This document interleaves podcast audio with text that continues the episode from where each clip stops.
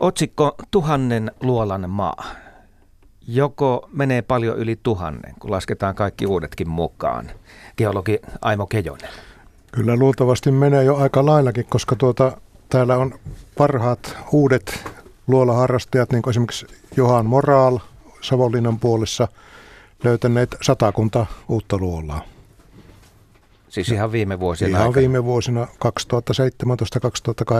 ja tänä keväänä sen verran olen ollut yhteydessä, että hän nyt on oikeastaan hiukan näitä luolahommista laistanut, mutta on sitten alkanut tutkia semmoista asiaa kuin noita Lapin raunioita, mitkä ovat tällaisia Järvi-Suomen lohkare, lohkareista tehtyjä hautaröykkiöitä. Miten on mahdollista, että vielä tänä päivänä voi löytää luolia, kun niillä paikoilla on varmaan kuljettu, ties kuinka kauan?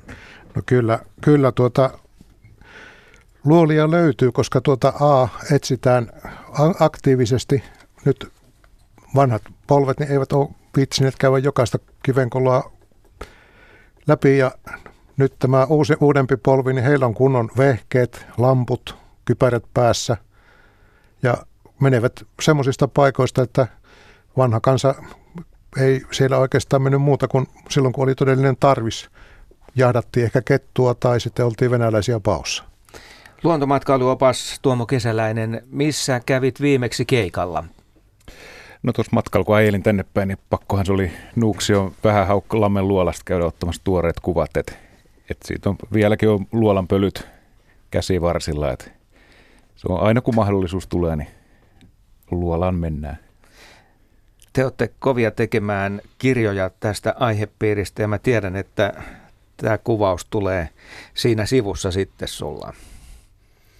Että Joo. omia kuvia melko pitkälti näissä kaikissa tuotannoissa. Joo, kyllä se tietysti kun näistä aiheista kirjoittaa, kirjoittaa kirjoja, niin kyllä se on se yksi suurimpia nautintoja päästä itse näkemään ne paikan päällä ja dokumentoida ja kuvata. Että et se olisi vähän kolkkoa, kolkkoa kirjoittaa vaan tota muiden kokemusten perusteella, että istu, istu kotona eikä pääse sitä luolaan ollenkaan. Että enemmänkin kaava on semmoinen, että hieno päästä luolaan ja sitten tota, sit jälkeenpäin kirjoittaa siitä sitten. Luola ei ole välttämättä kaikkein helpoin paikka kuvata. Miten sä oot sen oman järjestänyt? No kyllä siinä on monta vuotta mennyt opetellessa ja opiskellessa, että vähän sellainen, että se on vähän semmoinen tosiaan ympäristö, että, että siinä täytyy virheistä oppia ja yrittää vaan niin kauan, että saa onnistumaan ja sitten pikkuhiljaa hahmottaa se, että miten, tota, miten siitä rupeaa saamaan sen tunnelmankin. Jossain vaiheessa mulla oli semmoinen joku kalan silmä objektiivi, mutta sitten taas mä en tykännyt siitä, kun se vääristi, että totta kai tuli näyttäviä kuvia, mutta sitten se ei ehkä... Isoja tiloja. Niin, sitten se rupesi näyttämään niin jo siltä, että, että se ei näytä siltä, mitä siellä oikeasti vastasi, että sitten ei myöskään haluta johtaa harhaan, että vaikka kuvasta tulisi näyttävä, niin silti halutaan, että se näyttää siltä, mitä siellä oikeasti on luvassa, että ei myydä mitään kunnon, kunnon luola kammio, jos siellä on joku vähän vaatimattomampi kivenkoloni. Hienoa. Tosiaan tuhannen luolan maa on aiheena. Me emme ehdi tässä kahden tunnin aikana käsitellä kaikkia noita hieman yli tuhatta luolaa ja vielä myös niitä löytämättömiä. Mutta varmaan meille voi tähän lähetykseen laittaa vinkkejä, jos on vielä kuuntelijoilla sellaisia paikkoja, joita epäilevät, että täällä olevat asiantuntijat eivät ole vielä tietonsa saaneet. Ja ihan kaikkia muitakin aiheeseen liittyviä kysymyksiä voi soittaa 0203 17600 on tuo puhelinnumeromme ja viestiä voi laittaa studioon joko yle.fi kautta Radio Suomi-sivuston kautta tai sitten WhatsAppilla 0401455666. Napataan tuosta heti WhatsAppin kautta tullut kysymys, jossa kysytään, että onko suomalaisissa luolissa luolamaalauksia? On jo, itse asiassa mulla on, äh, on tämmöisiä niin avoluolia, missä on että nämä tunnetuimmatkin paikat esimerkiksi tämä Ristiinan tai nykyisin Mikkelin puolella oleva Astuvan salmen kalliomaalaukset on tämmöisessä eräänlaisessa lippaluolassa, mutta sitten on myös tämmöisiä niin ihan varsinaisia kunnon luolamaalauksia. Et, et itse asiassa yksi tämmöisistä parhaista esimerkiksi on oma löytö 2012 vuodelta Maskun Mätikän luolasta löytyi tämmöinen ihan selkeä luolamaalaus, mitä monet Suomen parhaat kalliomaalausasiantuntijat, arkeologit käynyt katsomassa ja on aika vahvasti, että sitä ei pystytty sillä ajoittamaan samalla tavalla kuin näitä perinteisiä kalliomaalauspaikkoja, mutta kaikki merkit viittaa siihen, että se olisi ihan kivikautinen kalliomaalaus, että se on niin ihan selkeästi luolas siellä pimeässä, pimeässä osassa, että ihan niin oikein kunnon luolassa, että ei ole semmoisessa avonaisessa tilassa, missä ne usein on.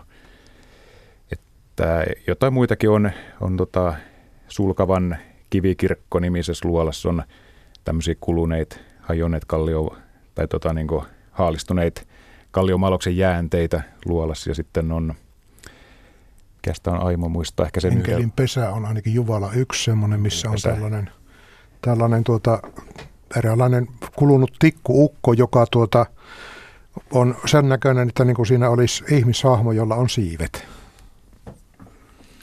Täällä studiossa on tällä kertaa myöskin puheluiden vastaanottaja Mirjamis Maleen ja sinulla oli ihan oma kysymys myös tähän mm. ohjelmaan. Joo, kyllä. Mä oon itse asiassa jonkin aikaa kiinnostanut tällainen, kun te tiedätte kuinkin muu, muistakin tämmöisistä muodostumista kuvaan luolista. Ja se uusi kirjakin ilmeisesti vähän koskee sitten näitä muita enemmänkin kuin vaan pelkkiä luolia, niin yleensä kun mä vaan saan ottaa vastaan näitä kysymyksiä, niin nyt sitten saan tosiaan esittää itsekin tämmöisen. Eli mä oon ollut kiinnostunut siitä Korkeasaaressa olevasta ilmeisesti uhrikivestä ja Mulla on sen tausta, että on itse siellä ollut joskus oppaana ja mullekin tuli yllätyksenä, että Korkeasaaressa on tämmöinen mahdollinen uhrikivi. Ja en itse kauheasti tiedä siitä, mutta ilmeisesti siellä ei niin pitkään aikaan tiedetty, että semmoinen on edes siellä. Kukaan ei äkännyt ilmoittaa kellekään asiantuntijoille tai kysyä siitä sen tarkemmin. Niin mitä te tiedätte siitä Korkeasaaren uhrikivestä, että minkä ikäinen se on tai onko mitään muuta tietoa? No me tiedetään oikeastaan se, että mitä arkeologit siitä on osannut sanoa, että tosiaan niin kuin sanoisitkin, että se on aika tuore löytö, että muistaakseni olisiko 2013, kun siitä on ensimmäiset tiedot tullut ainakin julkisuuteen, että tosiaan tässä on vähän se, että onko oppaat tai muut Korkeasaaren pitäjät tai kävijät siihen kiinnittänyt huomioon, sitä ei tiedetä, mutta tosiaan sitten ei ole ainakaan kukaan ilmoittanut, ilmoittanut mitään. Ehkä se kuppikivien kohdalla se uhrikivi on vähän, sitä käytetään, käytetään paljon, mutta ehkä itse suosi enemmän sitä kuppikivi termiä, koska kyseessä on tämmöinen mahdollisesti jopa pronssikaudelta 3-4 tuhannen vuoden takaa oleva kohde. Me tiedetään, että siinä on selvästi kivi, mihin ihmiset on tehnyt kuppeja, mutta me ei voida mistään tietää, että mitä esimerkiksi 3000 vuotta sitten ihmiset on sille tehnyt, että onko se ollut uhrikivi vai mikä tarkoitus silloin ollut, että onko ne siitä on erilaisia teorioita, että sitten näihin kuppeihin olisi jätetty jotain uhrilahjoja, ensi, ensimmäisiä viljan siemeniä tai ensimmäisiä maitopisaroja, mutta esimerkiksi tämä korkea, Korkeasaaren kuppikivi niin ei ole mitenkään tämmöisessä niin maatalous- ympäristössä, missä esimerkiksi tuolla varsinaisessa Suomessa saattaa olla tämmöistä muinaispeltojen yhteydessä tai sitten mm. jossain kalmistojen yhteydessä on tosi poikkeuksellinen näihin moniin muihin suomalaisiin kuppikiviin verrattuna. Mutta tosiaan, että se on ihan, ihan tosiasia, että siellä on, on tämmöinen mm. mahdollisesti tuhansia vuosia vanha kuppikivi, mitä voi hyvin käydä, käydä ihastelemassa. Tai esimerkiksi siitä, siitä hyvä kohde, jos lapsi haluaa johdattaa tämmöisen tota esihistoriallisen Suomen menoihin, niin voi olla ehkä lapsia vaikea saada innostumaan, että lähdetään katsomaan kuppikiveä, mutta sitten kun sen pystyy yhdistämään, sieltä käydään katsomaan sen lumileopardit ja sitten siinä mm. lomassa syödään vaikka eväsleivät sitten siinä ja kerrotaan samalla vähän, katsotaan sitä kuppikiveä ja muuta ja jatketaan sitten taas muille eläinaitauksille, niin se on kyllä semmoinen kohde, mikä varmasti tullaan Korkeasaaressakin ottamaan käyttöön just mm. siitä. Se on tosi, tosi hyvä opettavainen kohde. Kyllä. Että toi arkeologi Antti Lahelma sitä on muistaakseni tutkinut ja siitä raportinkin kirjoittanut, ja hän oli kyllä vahvasti sitä mieltä, että se saattaisi olla siihen, että millainen, millaisessa suhteessa on niin nykyisenkin merenpintaan, että se saattaisi olla ihan pronssikautinen oikea kuppikivi. Miten sitten, kun niitä ilmeisesti ei ole kauheasti Etelä-Suomesta löytynyt tällaisia vastaavia, niin mikä siinä sitten on syynä? Että tässä oli vähän aiemmin keskustelu, että mistä se voisi johtua, että miten, miksi ne on niin harvinaisia täällä Etelä-Suomessa? Siihen voi olla moniakin syitä. Esimerkiksi se, että onko uskonto ollut sama kuin mitä, mitä on ollut jossain muualla. Sitten myöskin tuota, täytyy sekin ottaa huomioon, että kaikki nämä kuppikivet eivät suinkaan ole ihmisen tekemiä. Meillä on tuota, esimerkiksi Savossa, niin löytyy parissa järvessä kuppikiviä, pino pinoja. Ne on ne kuppi, kupit on jopa kahden metrin syvyydessä veden alla. Niin siellä on hieman vaikea kuvitella, että kuka olisi käynyt uhraamassa. Luonto, luonto tekee mitä itse asiassa hyvin samantapaisia merkkejä kuin mitä ihminenkin tekee. Siinä on määrättyjä asioita, mitä tuota voi, voi tuota katsoa. Esimerkiksi näissä ihmisen tekemissä kupeissa on usein tuota sellainen piirre, että ne on hierretty, että siinä on itse asiassa aika tasainen pinta. Ja. Sen sijaan taas tämmöisessä luonnon tekemässä, niin siinä kun esimerkiksi sormella koettelee, niin tuota se on semmoinen hyvin rosonen pinta, vaikka se näyttää verraten tasaiselta. Siellä on kaikki nämä pienet mineraalirakeet, mitä siellä on, niin toiset kuluu nopeammin, toiset hitaammin, ja siinä syntyy tämmöistä epätasaisuutta. Ja se on itse asiassa yksi, millä, mä en nyt muista mikä hieno termi sille on, mutta sitä, että millä niitä pystyttäisiin ajoittamaan, niin se, että jos se on tämmöinen oikeasti ihmisen tekemä ja ihmisen hioma, niin sit se pystyttäisiin niin ajoittamaan sitä kautta, että koska se kivi on, koska sitä on muokattu, niin sitten pystyttäisiin sille kat- selvittämään, että onko se tehty sata vuotta sitten vai tuhat vuotta vai kolme tuhat vuotta sitten. Mm, Mutta tosiaan sä sanoit, että Etelä-Suomessa ei ole, että Etelä-Suomessahan on paljon Aha, kuppikiviä okay. esimerkiksi tuolla Turun seudulla. Mutta onko Helsingissä? Että tämä oli nimenomaan se, mitä silloin uutisoitinkin paljon, niin tämä on niin Helsingin ensimmäinen kuppikivi. Okay. Eikä täällä Uudellamaallakaan ei tar- taida hirveästi olla. Siinä on Joo. tietysti se, että on ollut aika pitkälti tota saaristoa tai mm. kokonaan merenpeitossa. Ja, että tuolla tota, Varsinais-Suomessa ja Hämeessä niitä on, on niin ihan tota isoja esiintymiä. Esimerkiksi tuolla Turussa Aurajoki Laaksos, jos joku tota, kesän retkikohteitakin suunnittelee, niin sinne Aurajoen laaksoon, niin siellä menee tämmöinen ihan muinaispolkukin, missä useampi kuppikivi ja kuppikalleja, että voi käydä siellä ihastelemassa. Ja, ja sitten on, on yllättävissäkin paikoista, Lahdessakin on, ja sitten taas tuolla Savon suunnalla, niin sitten taas siellä on semmoinen, mikä täältä puuttuu Etelä-Suomesta kokonaan, niin ei ole näitä niin muistitietoja, tarinoita juurikaan näistä kuppikivistä, mutta sitten taas Savossa on semmoisia, että siellä on ihan 1800-luvullakin vielä jätetty uhrilahjoja, että siellä ne on ihan konkreettisesti tiedetään, että ne on toiminut myös uhrikivinä. Mm. No niin, niin kiitos vaan Mirjamille. No, joo, kiitoksia ja tästä nyt sitten siirrynkin tuonne toisiin tehtäviin ottamaan Oikein. teidän kuuntelijoiden puheluita vastaan, että laittakaa vaan niitä vinkkejä ja kysymyksiä tulemaan minä tästä riennän vastailemaan puhelimeen. 0203 17600 on puhelinnumero. Sehän se ja myös noita viestejä voi laittaa studioon. Täältä onkin tullut semmoinen perustavaa laatua oleva kysymys. Palataan luoliin, nimittäin täällä kysytään, että mikä on luolan määritelmä? Toisin sanoen, millainen lainausmerkeissä kolo otetaan huomioon luolia laskettaessa? No luolan määritelmä oli silloin aikanaan, kun me ruvettiin tätä luola-projektia 80-luvulla tekemään, niin kukaan ei oikeastaan tiennyt, että miten Suomessa pitäisi luola määritellä. Silloin pienin määritelmä, mikä me kansainvälisesti löydettiin, oli saksalainen. Sen mukaan kalkkikiven onkalo, johon sopii sukkapuikko, ei ole luola, mutta sen sijaan sellainen, johon sopii lyijykynä, on luola. Ja suurin luolan määritelmä, mikä meillä oli, tai löydettiin, oli se, että amerikkalainen, siellä määriteltiin luola niin, että henkilön pitää luolassa kyetä kävelemään noin 90 metrin matka näkemättä päivän valoa. Ja me määritettiin sitten luola niin ikään, että luola on kalliossa tai maaperässä oleva onkalo, jossa on seinät, katto ja lattia, ja joka on niin suuri, että sinne kolme henkilöä mahtaa, mahtuu suurin, suurin piirtein mukavasti niin tuota, olemaan. Se tarkoittaa sitä, että tuommoinen 2,5-3 metriä ja kertaa metri kertaa puolitoista metriä, niin se on sitten jo tämmöinen luola. Sitten me myöskin tuota todettiin se, että niin meillä on tämmöisiä kalliolippoja. Ja esimerkiksi Aasiassa ja Pohjois-Amerikassa niin puhutaan luola-asumuksista. Siellä on esimerkiksi kivitaloja tehty tämmöisten kalliolippojen alla ja niitä, niitä kutsutaan puoliluoliksi. Me otettiin sitten käyttöön tämmöinen nimitys lippaluola. Ja tämä lippaluola on niin suuri tämmöinen kallio, kallio tuota, lippa, jonka alle mahtuu kymmenen henkeä leiriytymään mukavasti. Onko Suomessa eniten näitä lohkareluolia? Miten Lohkareluol... nämä vielä jaetaan? No lohkareluolat on kaikkein yleisimpiä. Meillä yleensä jääkausi on ollut kaikessa melkein, mitä on tapahtunut viimeisen parin miljoonan vuoden aikana, niin mukana. Ja nimenomaan tämmöisten lohkareiden välissä ja alla on luolia. Toinen meillä hyvin yleinen luolatyyppi ovat rakoluolat. Ja sitten näiden kahden yhdistelmät ovat myös semmoisia, että suurin piirtein yhtä yleisiä kuin nämä molemmat puhtaat tyypit.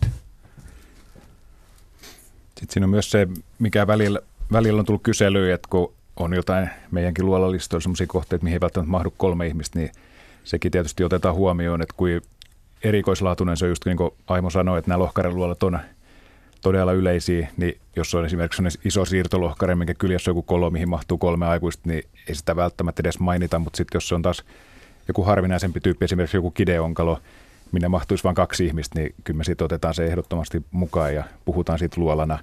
Että se aina se geologinen erikoisuus tai muodostelma harvinaislaatuisuus tietysti vaikuttaa myös siihen.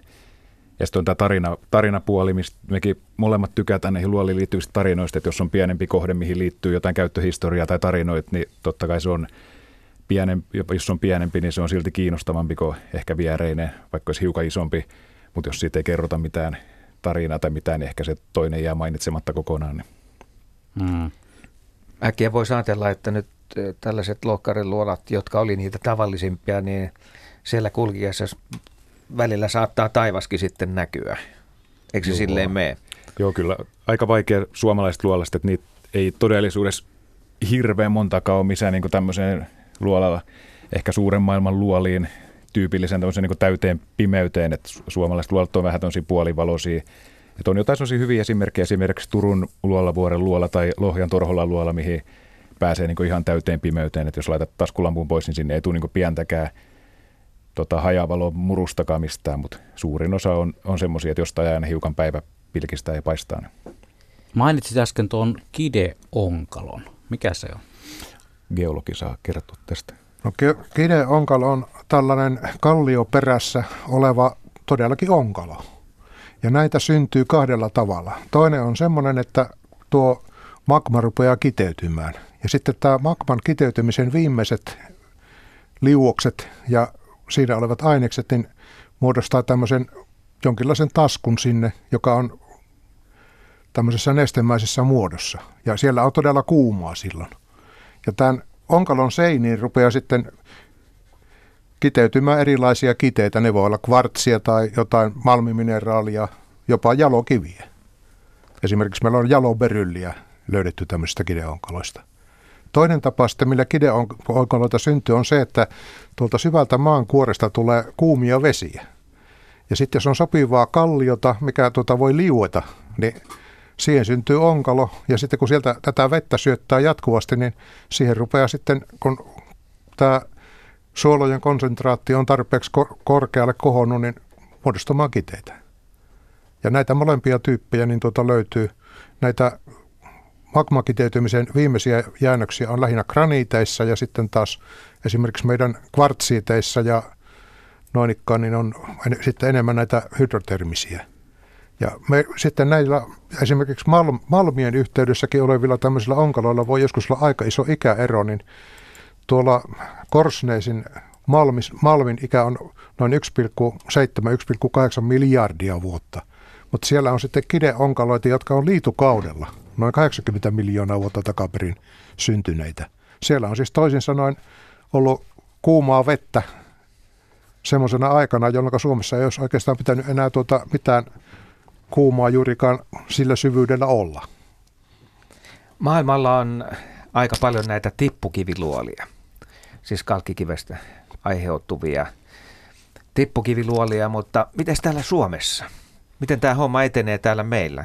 On toisenlainen maaperä, kallioperä. No meillä on kallioperä yleensä aika hapan, eli siinä on paljon kvartsia. Ja tuota, tämmöisessä on tämä tippukivien muodostuminen aika lailla hankalaa. Meillä kyllä löytyy ihan tämmöisiä tippukiviluolia, niin esimerkiksi Lohjan alueella on parissakin paikassa tippukiviä, mutta ne on ne luonnon tippukivet semmoisia korkeintaan 10 senttiä pitkiä. Mutta sen sijaan niin meillä on sitten tämmöisiä kulttuuripaikkoja, missä on todella hienoja tippukiviä. Nyt esimerkiksi tässä viime vuonna niin tuota, oli yksi luolaseuran porukka niin käynyt läpi näitä Helsingin ympäristössä olevia venäläisten linnoituslaitteita.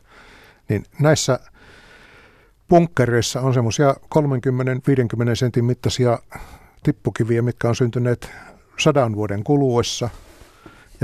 Vielä komeampia meillä on sitten tuota Suomen linnassa, mutta niitä valitettavasti yleensä ei pääse katsomaan, koska ne bastionit on suljettu yleisöltä. Voiko siltojen alle tulla tällaisia? Kyllä voi. Meillä esimerkiksi Pitkän sillan alta löytyy semmoisia Helsingissä? 10, Helsingissä Pitkän sillan alta löytyy 10-15 senttisiä tippukiviä ja myöskin Turussa löytyy ainakin parin vanhemman sillan alta, niin myöskin pienihköjä tippukiviä. Joo, kyllä monia siltoja ja tämmöiset betonilaiturien alta ja muuta. Ja yksi tunnettu paikka, mikä on oikein turisti, turistikohde, missä pääsee näkemään, näkemään vähän tuollaisissa luolamaisissa olosuhteissa, niin toi Lohjan Tytyrin kaivosmuseo, niin siellä on tosi komeet tippukivi kaivokseen syntyneet, mutta ihan niin kuin samalla tavalla kuin luonnonluoliinkin. Toinen kanssa paikka, missä löytyy jopa, jopa vielä aika hauskoja tippukiviä, kun ne on kirkkaan sinisiä ja kirkkaan vihreitä, niin on tuo Outokumun kaivosmuseo. Siellä on tämä museo käytävä, niin siellä tulee katosta sellaisia vesiä, joista sitten kiteytyy hyvinkin monenvärisiä. Siellä on esimerkiksi rauta, nikkeli ja kupari väriä sitten näitä tippukiviä. Ja sitten seinillä on myöskin tällaisia tippukiviä, tai siis mineraalipeitteitä, jotka saattaa olla semmoisia sentin paksusia ja kauniin vihreitä tai sinivihreitä. itsekin olen esimerkiksi tuot Lohjan luolista, luonnonluolista löytänyt tippukiviä, että missään tapauksessa ei voida, voida sanoa, että Suomessa ei olisi tippukiviluolia. Ne on vaan suomalaisen tapaan melko vaatimattomia. Mm, me ollaan kaikessa vaatimattomia. Mutta miten se on sitten, löytyykö Suomesta vedenalaisia luolia? Tämmöisen kysymyksen heitti eräs kuuntelija. Löytyy joo. Ne on ihan samanlaisia, mitä kuivalmaallakin. Esimerkiksi jos on joku tämmöinen rantajyrkänne, rantalouhikko, niin se jatkuu siellä veden allakin ja siellä on ihan samanlaisia lohkareluolia sitten, mitä maan pinnallakin. Et, et periaatteessa ei ole mikään, että niitä on, on paljon tuolla kallioista louhikkoista järvien ja meren, merenrannoilla ja muuta, mutta ei ehkä mitään semmoista, mikä, olisi nyt, mikä eroisi niin millään tavalla tai olisi mitenkään merkittävää tähän tota, kuivalmaalla oleviin luoliin verrattuna. Että ehkä jos sukellustakin ajattelee, niin kyllä ne sukeltajatkin joutuu sitten tyytymään näihin hylättyihin kaivoksiin ja louhoksiin, että ei löydy sillä niin mitään luonnonmuovaamia erikoisuuksia sen enempää. No ehkä yksi tällainen erikoisuus voidaan mainita, niin tuolla Sulkavan linnavuorella, niin tässä on aikaisemmissa lähetyksissäkin, mitä me nyt ollaan menneenä vuosina käyty, niin parinkin otteeseen tullut siellä olevasta tällaisesta luolasta, mikä on niin ikään, että sieltä luolasta voi sukeltaa järveen ja tai järvestä tähän luolaan. Ja se on semmoinen 30 metriä pitkä, pari, pari tuota huonetta käsittävä luola ja siellä on semmoinenkin sitten takavuosina tapahtunut aika mielenkiintoinen seikka, että majava yritti pesiä siellä. Mm-hmm. Erikoista. Mm. Mutta ei suositella kenellekään sukeltamaan ilman varusteita. Luolasukellus on vaarallista. Ja osaamista. Niin. niin. Tota, on, onko, semmoinen, onko semmoinen luola, tai määritelläänkö se luolaksi, kun mun tuolla kesäpaikassa tai missä vietän kesällä aikaa haukivedellä on sellainen erässä saaressa sellainen, me pidetään sitä kolona, mutta se on niin iso paikka, sinne pääsee kanootilla sisälle. Ja se varmaan, koska siinä on vettä ainakin, sanoisin ainakin neljä metriä, että se olisi mielenkiintoinen mennä sukeltamaan, jos harrastaisi sukellusta. Että sieltäkin saattaa olla jo, johonkin yhteys. Mutta... Niin, saattaa hyvin Louhenkolo. Niin, Onko tämä louhenkolo? Niin, mikä se on nimeltään niin. sitten sellainen? Voiko sitä pitää luolaan? Talvella, talvellahan sinne ainakin pääsee ainakin ne vaadittavat kolme ihmistä Joo, sisälle. Kyllä sitä voi pitää sinne... luolaan. No, meillä on ihan vastaavia, niin tuota, esimerkiksi tuossa Kuopion länsipuolella Maaningalla ja hmm ja tuota, keiteleellä. Ja siellä on myös niin ikään, että esimerkiksi kansakoululaiset kävivät tämmöisessä pitämässä makkaranuotiota jään päällä ja sitten siinä, mä oon itsekin käynyt tämmöisessä paikassa, niin sinne tuota veneellä kykeni menemään aika hyvin. Mm. Tosin toinen pää oli sen verran o, o, matala, että tuota, siinä tuota ei sitten läpi päästy, mutta pistettiin sitten pari veneen mittaa takaisinpäin, niin oltiin taas järvellä. Olisiko tuossa, tässä jossain vihti kirkkonummi-alueella on myös semmoinen tota järven rantajyrkäntees, mihin, mihin mahtuu isommallakin veneellä menemään. Nyt en muista ihan tarkkaan, mikä sen nimi oli, mutta muistaakseni siinä oli semmoinen tarina, että siihen on kirkkoveneellä sitten, kun on tultu kirkkomatkaan, niin sitten on menty siihen niin kuin luolan, luolan suojiin vaihtamaan sitten vähän parempaa mm. vaatet päälle. Että näitähän on aina ollut näitä näitä tämmöisiä merk- merkkipaikkoja tai tämmöisiä, missä sitten on vaihdettu, niin kuin pa- esimerkki Paimion silkkikivi, missä on tota, vähäinen kirkko, että sitten on tultu, tultu vähän rähjäisemmissä vaatteissa ja sitten silkkikiven päällä vaihdettu parempaa päälle ennen kuin mennään sitten kirkkoon. Ja, niin. Edellisen kerran tehtiin tätä ohjelmaa vuosi sitten. Minkälaisia kontakteja saitte sen jälkeen? No meille tuota, ehkä paras, paras tuota kontakti oli tuolta Juupajoelta. Sieltä tuota tuli kontakti, että oli henkilö löytänyt seitsemän luolaa. Tässä nyt vaan valitettavasti kävi niin, että tuota, minulla alkaa näkövammani takia niin olla tuo kenttähomma hiukan niin ja näin. Ja mä tuota silloin annan sulle tai tälle kaverilleni kesäläiselle tiedon siitä, mutta en tiedä, että onko hän sitä käyttänyt sitä hyväkseen. Joo, meillä on tuossa ollut tota, on lohkare, lohkareiden kiertämistä ollut niin paljon, että kaikkiin ei pystytä kaikki kutsuihin vastaamaan ja tota, huutoihin, mutta siinä on kaikki odottamassa, kun aika on täysi, niin tota sitten.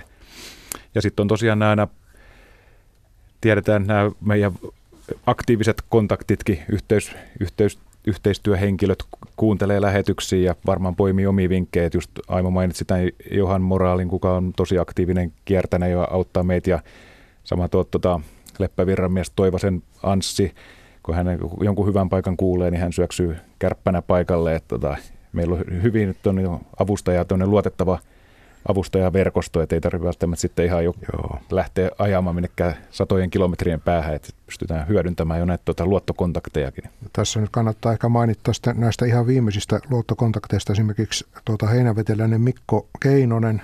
Hän oli löytänyt ryhmineen niin neljä kappaletta luolia ja yhdessä tämmöisessä lohkarin luolassa niin on kaikesta päätellen, mitä nyt olen valokuvia ja muuta tämmöistä nähnyt, niin ollut tämmöinen kivikautinen kivisepän paja. Siellä on hajotettu tämmöistä isoa, tai mitä nyt oli pari kertaa jalkapallon kokosta erittäin isoja kvartsikiteitä sisältävää lohkaretta ja siitä on sitten te- tehty näitä teriä, mitä on käytetty esimerkiksi kaapimina ja sitten jonkinlaisena veitsinä, kun esimerkiksi puuhun tai jonkin luuhun on tehty ura ja sitten siihen on tämmöisiä teriä pantu jonkinlaiseksi sahateräksi, niin silloin esimerkiksi ollut hyvä leikata lihaa tai mm-hmm. vaikka nylkeä eläintä. Samaten on myöskin tuota mainittava Mikko Klemetti, joka on tuota, tuolla Keski-Suomessa niin tehnyt ihan aika kivaa, kivaa jälkeä. Onko luolamaailmaan liittyviä uutisia vuoden sisällä tullut? Tai mitä uusia karttoja luolista? No yksi aina, ainakin tämmöinen aika tuota minun mielestäni tärkeä kartoitus oli se, että niin tuota, pari luolaharrastajaa niin kartoitti repo-louhen tai repo-uuron luolasta, mikä on tämmöinen pisin lohkare luolasta, mitä Suomesta löytyy. Ja tuota, sen aikaisempi tunnettu pituus suu, kaukaisimmalta suuaukolta toiselle suuaukolle oli 127 metriä, niin se pituus tässä kartatustyön yhteydessä niin jatku saaks 57 metriksi. Ja sitten vielä niin tuota, näitä sivukäytäviä siellä on parisataa metriä lisää. Että tämä nyt on sitten semmoinen juttu, että minusta taitaa käydä sillä tavalla, että niin tuota, tuo Toskal Karsti, mitä on taas pidetty suurimpana luolana, joka on tämmöinen veden täyttämä tunneli, niin taitakin nyt tuota jäädä toiseksi tämän oli se siellä pohjoisessa? Se oli siellä pohjoisessa Toskalijärvellä. Käsivarren erämaaset. Joo. Mitä on kuullut vähän huhui tuolta, niin Suomen luolaseura olisi nyt tänä kesän suunnittelemassa ensimmäistä jos niin, niin sanottu tutkimusmatkaa sinne Toskalla Karstille, niin mielenkiinnolla odotetaan, että millaisia tuloksia ja näkemyksiä sieltä sitten tulee tota, kokeneiden luola seikkailijoiden toimesta, kun he käyvät sitä paikan päällä katsomassa. Että onko sinne niin kuin minkä, mitään mahdollisuutta? Mä luulen, että heitä eniten kiinnostaa se mahdollisuus, että pystyykö sitä mitenkään tutkimaan – paikan päälle niitä sisätiloja, että onko sinne mitään mahdollisuutta päästä. Et se on niin hankalassa paikassa, että siellä ei kovinkaan moni ole käynyt sitä ihmettelemässä. Niin. Sielläkin se luolan pituus, mikä arvioitiin saako 50 vai saako 70 metriksi, niin saatiin itse asiassa sillä tavalla, että siellä kävi yksi muutaman ruotsalaisen kaverin porukka ja he tuota teki virtausmittauksia ja sitten näiden virtausmittausten jälkeen niin tuota pistivät väripatruunan, joka tai muutama otteeseen väripatruunan ja sitten katsovat sekuntikellon kanssa, että miten tuota kauan tämä väri kulkeutuu sen luolan läpi ja sen perusteella sitten laskivat, että se olisi ollut noin 150-170 metriä. Ja meillä on Marko Karjaalta valinnut nuo maagiset numerot 0203 ja hän on mukana lähetyksessä nyt. Terve Marko. No morjesta taas. Moro, moro. Kuule, kysymys semmoinen. Meillä on tuossa semmoinen pieni lampi. Öö, olisikohan muutaman kilometrin päästä tästä näin, no pari-kolmen linnun tietä, mutta tuota, semmoista, siellä on semmoinen lampi, josta puhutaan, että siellä olisi niin kuin kallion alla on öö, öö, onkalo, joka tota, olisi kaksi ihmistä hukkunut ja toinen imeytynyt siihen tota, onkaloon, eli se niin kuin, ö, ylöspäin viettäisi se. Eli siellä olisi niin kuin imu ylöspäin. Että, tota, ja joku sanoo, että siellä tosiaan on semmoinen luola, luolasto, johon voi mennä. Mutta tota, mä en tiedä ainakaan kukaan, että joka olisi käynyt siellä niin kuin sukeltamassa.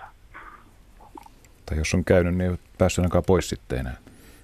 Pirru, no, pirru on ilmastu sinne syleilyynsä. Ja nämä tarinat on aika väkeviä välillä näihin liittyen. Mm. Mutta jatka. Joo, mutta tosiaan niin tota, Tonni oli mennyt pelastamaan toista tytärtä, tytärtä tai siis kaksi iskusta oli mennyt sinne ja toinen oli ima, imautunut sinne niin, ja yrittänyt ja molemmat oli sitten mennyt pois. No joo. Niin. Että tota, en mä tiedä, onko tämmöinen mahdollista, että se on ylävirtaan niin kuin virtaus vai... No ylävirtaan ei yleensä tuota vedet virtaa. No ei, ei pitäisi. Ei pitäisi kyllä. Se voi tietysti olla, että jos siellä on ollut joku tämmöinen onkalo, että sitten sit tietysti, että jos sä oot mennyt sinne jonkun lipaan tai kielekkeen alle, niin sitten vaan ehkä tuntunut siltä, että sieltä ei sitten vaan pääse pois. Että onhan siellä olla semmoinen, että sieltä on sitten vähän suuntavaisto menee ja veden paine tietysti puskee kuitenkin sinne ylöspäin, niin se voi sitten tuntua. Joo. Ja tosiaan siinä ei kaksi ja puoli metriä syvää, että tota, suurin piirtein. Ja mitä ongella siinä on ollut, niin tota, kyllä se virtaus niin vie aina sinne suuntaan. Että tuota... Saisiko vielä niin tuota, ihan tämän paikan, paikan tuota, nimeen, jos on tiedossa? No toi Lil Collision. Lille? Collision. Eli siis, li, joo, eli siis, niin, Lil Collision, eli tota, pieni ö, ö, Kolijärvi. Kolijärvi. Eli se on, se on Valasvedien tie, tuota, varrella. Valas? Vallas, Vallars. Vedi, Vedja, Svedja. Svedja. Joo. Ja vielä kunna, jossa on niin tuota... No, Raasepori-karjaa. Raasepori-karjaa. Siellä seudulla varmaan paljon innokkaat harrastaa, mm. sukeltaja, sukelluksen tämä, harrastajia, niin jos saisi jonkun houkuteltu Tämä on tuota, lähinnä, lähinnä sitten tuota sinun heiniäsi, koska tuota, tämä on lähempänä sinun asuinpaikkojasi. Joo. Joo, mutta eipä siitä, jos, ei ole, jos ei ole jotain tota mukaan, kenellä on tota sukellusvarusteet ja taitoa ja rohkeut, niin kävisi vilkaisemassa sen, niin sitten sillekin mysteerille saataisiin vastaus. Joo, ja täällä on sitten saunat, että sen jälkeen kun ilmoittaa, että on tulossa, niin tuota, ihan no varmasti niin. tynny, tynny, tynnyrisaunaa pääsee ihan varmasti. Joo. No niin, ei muuta kuin tutkimusposse vaan liikkeelle. Ryhmäkasa ja oluet Ja siellä on semmoinen tosiaan kallio, mihin, jonka näkee, niin kun, kun ajaa siihen, tulee siihen lammelle, niin sen näkee sen kallion heti, että tuota, että siinä on semmoinen ulkoinen maa. Joo. Niin siinä, tota, en tiedä sitten mitä siellä on, mutta tosiaan on surullisen kuuluisa paikka. No niin, siitä vaan sitten tosiaan tutkimusporukkaa liikkeelle ja ottamaan selvää. Tarinat on tarinoita, niissä kulkee joskus hieman tuollaisia vuosien saatossa värittyneitäkin sävyjä, mutta, mutta ei epäillä kuitenkaan tämän tarinan alkuperää. Kiitoksia joka tapauksessa soitosta ja mukavaa luolien etsintä aikaa sinne Karjaalle, Marko. Kiitos. No niin, moi moi. 020317600 on nuo numerot ja radio.suomi.yle.fi on sähköpostiosoitekin, jos haluaa sähköpostia laittaa tänne lähetysyksikköön. Nämä tietysti, te, teillä on varmaan niin kuin kaikki Suomen luolat hallussa, eikö niin asiantuntijoilla? Ei ole. Kaikki, ei mikä ole. me tiedetään. Kaikki, mikä me tiedetään. No niin, juuri Sitä näin. paitsi tuota, me ollaan unohdettukin jo enemmän kuin mitä me ollaan koskaan tiedettykään. No niin, se on, se, se on hyvä, koska sieltä toisesta päästä niitä voi sitten niitä jo aiemmin tulleita juttuja voi pudotella pois, kun uutta tulee tilalle. Mutta täällä kysyy eräs Matti, kysyy, että tunnetteko paikan Pyhävuoren Alajärven luola? siellä on kuulemma asunut joskus erakkokin. Joo, siellähän on luola sauna, ja Suomen ainut tämmöinen, mikä tiedetään, tiedetään selvästi tämmöinen, että on varmasti ollut tämmöinen luola, luola sauna. Mikä sitä? Raipaka Jaakko. Raipaka Jaakko. No. Jaakko Reipakka. Reipakka, ja tuota, joo. hänhän oli 30-luvulla luvulla tuota, eli erinäisiä vuosia kesät siellä Pyhä vuori, kun se nyt on nimeltään. Pyhävuori, joo. Pyhävuori Joo, tässä, niin joo. tuota, siellä ja tuota, siinähän myöskin on niin tuota hänen lu- luolasaunansa yläpuolella on nyt sitten semmoisia kalliomaalauksiksi e- epäiltyjä punavärikuvioita löytynyt, että se on hyvin mielenkiintoinen paikka. Joo, siellä, Mm. siellä on sellainen sienenmallinen uhrikivikin, missä kerrotaan, että on palannut, palannut niin sanotut ikuiset uhrituleet aikanaan ja lappalaisten ja myöhemmin muiden, muiden alueen ihmisten uhripaikka ollut ja tosiaan tosi monipuolinen tarinoiltaan ja erikoinen muutenkin. Sehän on tämä, mikä sitä kraaterijärvi nyt on, Lapp, Lappajärvi, joo. Niin, niin. Se on itse asiassa Lappari, Lappajärven tuota tämmöistä kraateria ympäröivää semmoista, mikä se nyt on, valli, tämmöinen Mm. mm. törmäysvalli, niin tuota, siitä säilynyt osa. Joo. Se on pari, parista muusta kohdasta niin mennyt kokonaan tai kulunut pois, mutta tämä on tämä luola, tuota, tämä eteläpää, niin se on siinä niin tuota säilynyt aika hyvin.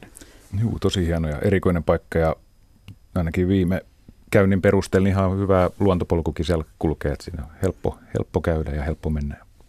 Miten näiden suomalaisten luolatarinoiden perusteella, niin onko suomalaisissa luolissa kuinka paljon ollut asutusta, siis ainakin tällaista kesäasutusta? Talvihan meillä on aika armoton tuollaiseen hommaan, pitäisi olla aika hyvät systeemit. Joo, mutta on, on varsinkin kesäasukkaita ja ihan tosiaan niin kuin tuossa taisi tulla jossain muodossa ainakin mainittu, niin ihan kivikaudet lähtien on Niin. käyt, käytön merkkejä, että läpi koko historia, niin kuin Suome, Suomessa on pystynyt olemaan ja elämään, niin luoli on käytetty eri tarkoituksiin, että ihan tota, pyhinä paikkoina, asuinpaikkoina, sitten on vara, varastopaikkoina ja pakopaikkoina on ollut tota kalansavustamoa ja pontikkatehdasta ja ihan kaikkea laidasta laitaa rosvojen ryöstösaaliit ja pirtutrokareiden kätköpaikkoja. Ihan niin kuin mitä vaan mieleen tulee, niin melkein luoli on hyödynnetty. Kyllä, ja näissä luolissa on todella, todella sitten joskus, niin esimerkiksi Po- Pohjois-Karjalasta muun muassa, niin Kiteellä on parikin pontikkaluolaa, ja siellähän kävi muun muassa sillä tavalla, että tämmöisessä jääkoluun luolassa, niin tuota, siellä pontikkatehdas tehtaan vehkeet tehtiin sillä lailla, että koulusta oli varastettu messinkisiä verhotankoja, ja niistä oli tehty nämä pillit. Ja sitten poliisille lähetettiin myöhemmin vi, vi, niin kuin, vika, vika kautta niin tuota tietoa, että nyt tulee hyvää tavaraa, kun on oikein siunattu, siunattua ja tuota sitä, tai niin kuin viisasta, ja sitten on vielä niin kul, kul, kultaisilla pilleillä lasketaan. Sehän nimittäin näytti tietysti, niin kuin oli messinkiset pillit, niin tuota Mm. mm. nuotiovalossa siltä niin kuin olisi kulta välkehtinyt. Miten se näissä luoliin liittyvissä tarinoissa, kun niissä monissa esiintyy valtavasti draamaa, niin onko joskus aikaisemmin aikuiset halunnut pelotella jälkikasvua sillä, että eivät halua siis, että lapset lähtevät luolia tutkimaan taikka mene minnekään jyrkänteelle sellaisiin paikkoihin, missä voi tapahtua oikeasti jotain. Kyllä. Niin sitten keksitään joku tarina, joka sitten sävyttää eri sukupolvia. Muuttuu Kyllä. tietysti Tämä- sieltä Tämä on tullessaan. aivan totta ja sitten myöskin on se, että niin tuota, luolia on tuhottu jopa tässä mielessä, että esimerkiksi tuolla Sastamalassa, niin siellä on tämä varsin tunnettu, mikä on siinä hotellin lähellä, lähellä luola, niin tuota, sehän räjäytettiin osittain umpeen. Ja sitten tuolla taas Kiuruvedellä niin yksi luola, missä ukot ko- pelaantui juopottelemaan ja pelaamaan korttia, niin tuota, tuo yritti paikallinen körtti-isäntä niin räjäyttää sen. Se epäonnistui sikäli kyllä, mutta tuota, luolaan tuli sitten kattoikkuna, kun päällä ollut lohkarit pyörähti 90 astetta. Että kyllä näitä, näitä tuota luolia on ko- koetettu aika lailla pitää semmoisena, että siellä ei nuoriso kävisi. Mutta- on jo Turu, Turu niin. niin. Luolavuoren luola, mikä on tuossa aika lähellä keskustaa, niin sitäkin on, sieltä toi geokätkijät itse asiassa järjesti sen tapahtuman tuossa muutama vuosi sitten, missä sieltä kannettiin tämä kivelohkaret pois, että siinä on 50-luvulla kannettu ihan tota, kottikärrykaupalla sellaista lohkaret, että se luolan takaosa on tukittu, ettei sinne mentäisi. Ja sitten on kerrottu sellaista tarinaa, että sinne on joku ylioppilas eksynyt ja jäänyt jonkun lohkarejalle ja kuollut sinne. Että tota, se per, peräosin ei ole mitään asiaa. Että siellä on, tota, Mutta nämä on ihan tavallisia, että näitä tarinoita on myös keksitty. Kyllä. On, on. Totta joo. kai varmaan on osa sellaisia, että on oikeasti tapahtunut. Niin Mutta sekin si- on. mut sitten on myöskin semmoisia, että tuota, niin, esimerkiksi minä, minulla on sattunut yhden kerran, että tuota, kävin semmoisessa karhuluolassa, mikä on tuolla Suonenjoella, niin vein sinne ekskursioporukkaa linja-autollisen. Niin minulle soitti muutaman päivän päästä, niin kun sitä oli ollut lehtijuttu, niin yksi paikallinen isäntä ja ilmoitti, että hän tulee minua tervehtimään haulikon kanssa, mikäli tuota minä vielä toisen kerran käyn siellä. Ja se on heidän sukuluolansa ja hän on sen luolan peräosan tukkinut lohkareilla, että heidän salaisuuksiaan ei kannata yrittää saada selville. No minä sillä sen jälkeen montakin kertaa käynyt, mutta se on tosiaan niin se viimeinen pää on semmoinen, että siellä ei, siinä ei tuota tällä hetkellä pääse. Tästä onkin pakko sitten kysyä kysymys, joka liittyy jokamiehen oikeuksiin. Onko jokamiehen oikeuksilla lupa mennä luola missä tahansa? On jo siinä, ei ole, ole mitään, mitään, mikä rajoittaisi, että luolissa saa ihan vapaasti käydä joka miehen oikeuksille, mikäli se ei ole, ole niin lähellä asutusta, että se häiritsisi piharauhaa tai sinne ei joudu ku- kuljeta semmoisia reittejä, mikä häiritsisi toisten tota, elämää ja asumista. Ihan jos, jos tietää, mitkä on joka miehen oikeudet, niin niitä noudattaen, niin luonnonluolissa saa käydä ihan vapaasti.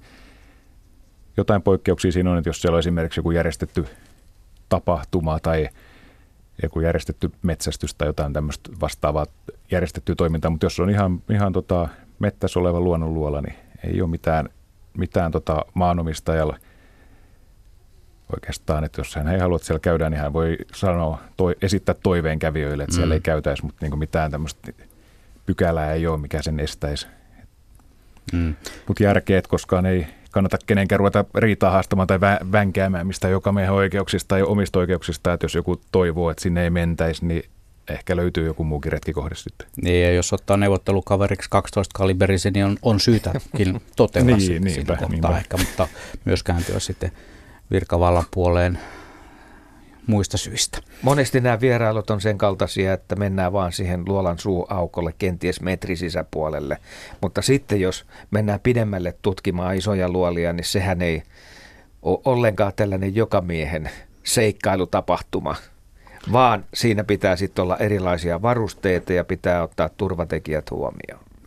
Nimenomaan. Ja sitten aina se, että koko porukka niin ei mene sinne, vaan yksi henkilö olisi aina oltava siinä luulon suuaukolla.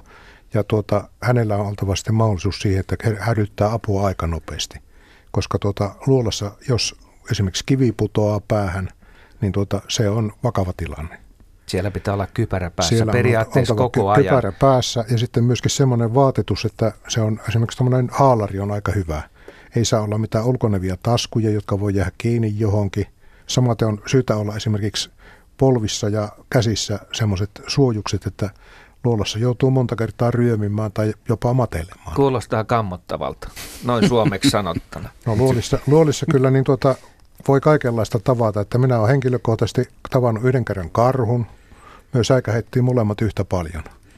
Ja tuota, mä sitten isäni kanssa palasin tänne luolaan ja tuota, otin siitä sitten mitat ja valokuvat ja isä sitten Luolasta vai karhusta? luolasta. Karhua ei enää näkynyt. Jäljet kyllä näkyy. Joo. Ja No. tuota, isä sitten katteli niitä ja sanoi, että tämä on eräuspoikainen. Toisen kerran on luolassa ollut sillä tavalla, että yksi supikoira yritti tulla päälle. Mä sitten laukasin kameran ja tuota, kun oli salaman valo, niin mä en hetken nähnyt mitään. Samalla hetkellä kun salaman laukesi, kuului vaan oikki. Ja tuota sitten supikoira ei ollut missään.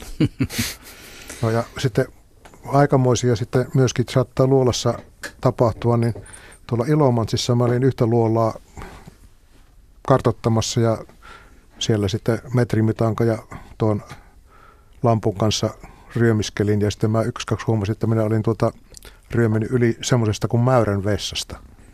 Mm-hmm. Suoraan sanottuna oli sitä itseä aika lailla siellä sun täällä. Meillä on pari minuuttia aikaa merisäähän, mutta otetaan tässä kohtaa vielä Pomarkusta Aino mukaan lähetykseen nopeasti. Terve Aino. Joo, terve, terve. Ihan tämmöisestä vaan ajattelin kysyä, että onko näillä herroilla siellä jo tiedossa Pomarkussa, kun on Isojärvi ja sitten Isojärvessä semmoinen Plootuluoto. Ja Joo. siellä on sitten semmoinen luola. Kyllä, on, on tiedossa. Joo, on tiedossa. Joo, okei, ei tässä sitten. Se on se, Plootuluola on vaan semmoinen, että tuota, minä olen esimerkiksi tämmöinen 186 ja 120 kiloa painava, niin tuota, minä en valitettavasti pääse sitä sisälle, koska se suuaukko on tällä hetkellä, niin siinä on semmoinen kivi mennyt, joka on niin ikään, että Aha. siellä pitäisi olla semmoinen ehkä 10-12-vuotias poika. Oh, Mulla oli no. silloin venemiehenä semmoinen kaveri, niin tuota, hän kävi sitten siellä sisällä. Okei, okay, joo, ei mitään. Juu, 50-luvulla munkin veljet siellä on käynyt, että siitä on niin pitkä aika, kun mä oon siellä takaisin siellä. Että he siellä kävi, mutta mä itse ole kyllä koskaan käynyt. Joo, ja kyllä, se, tämmönen...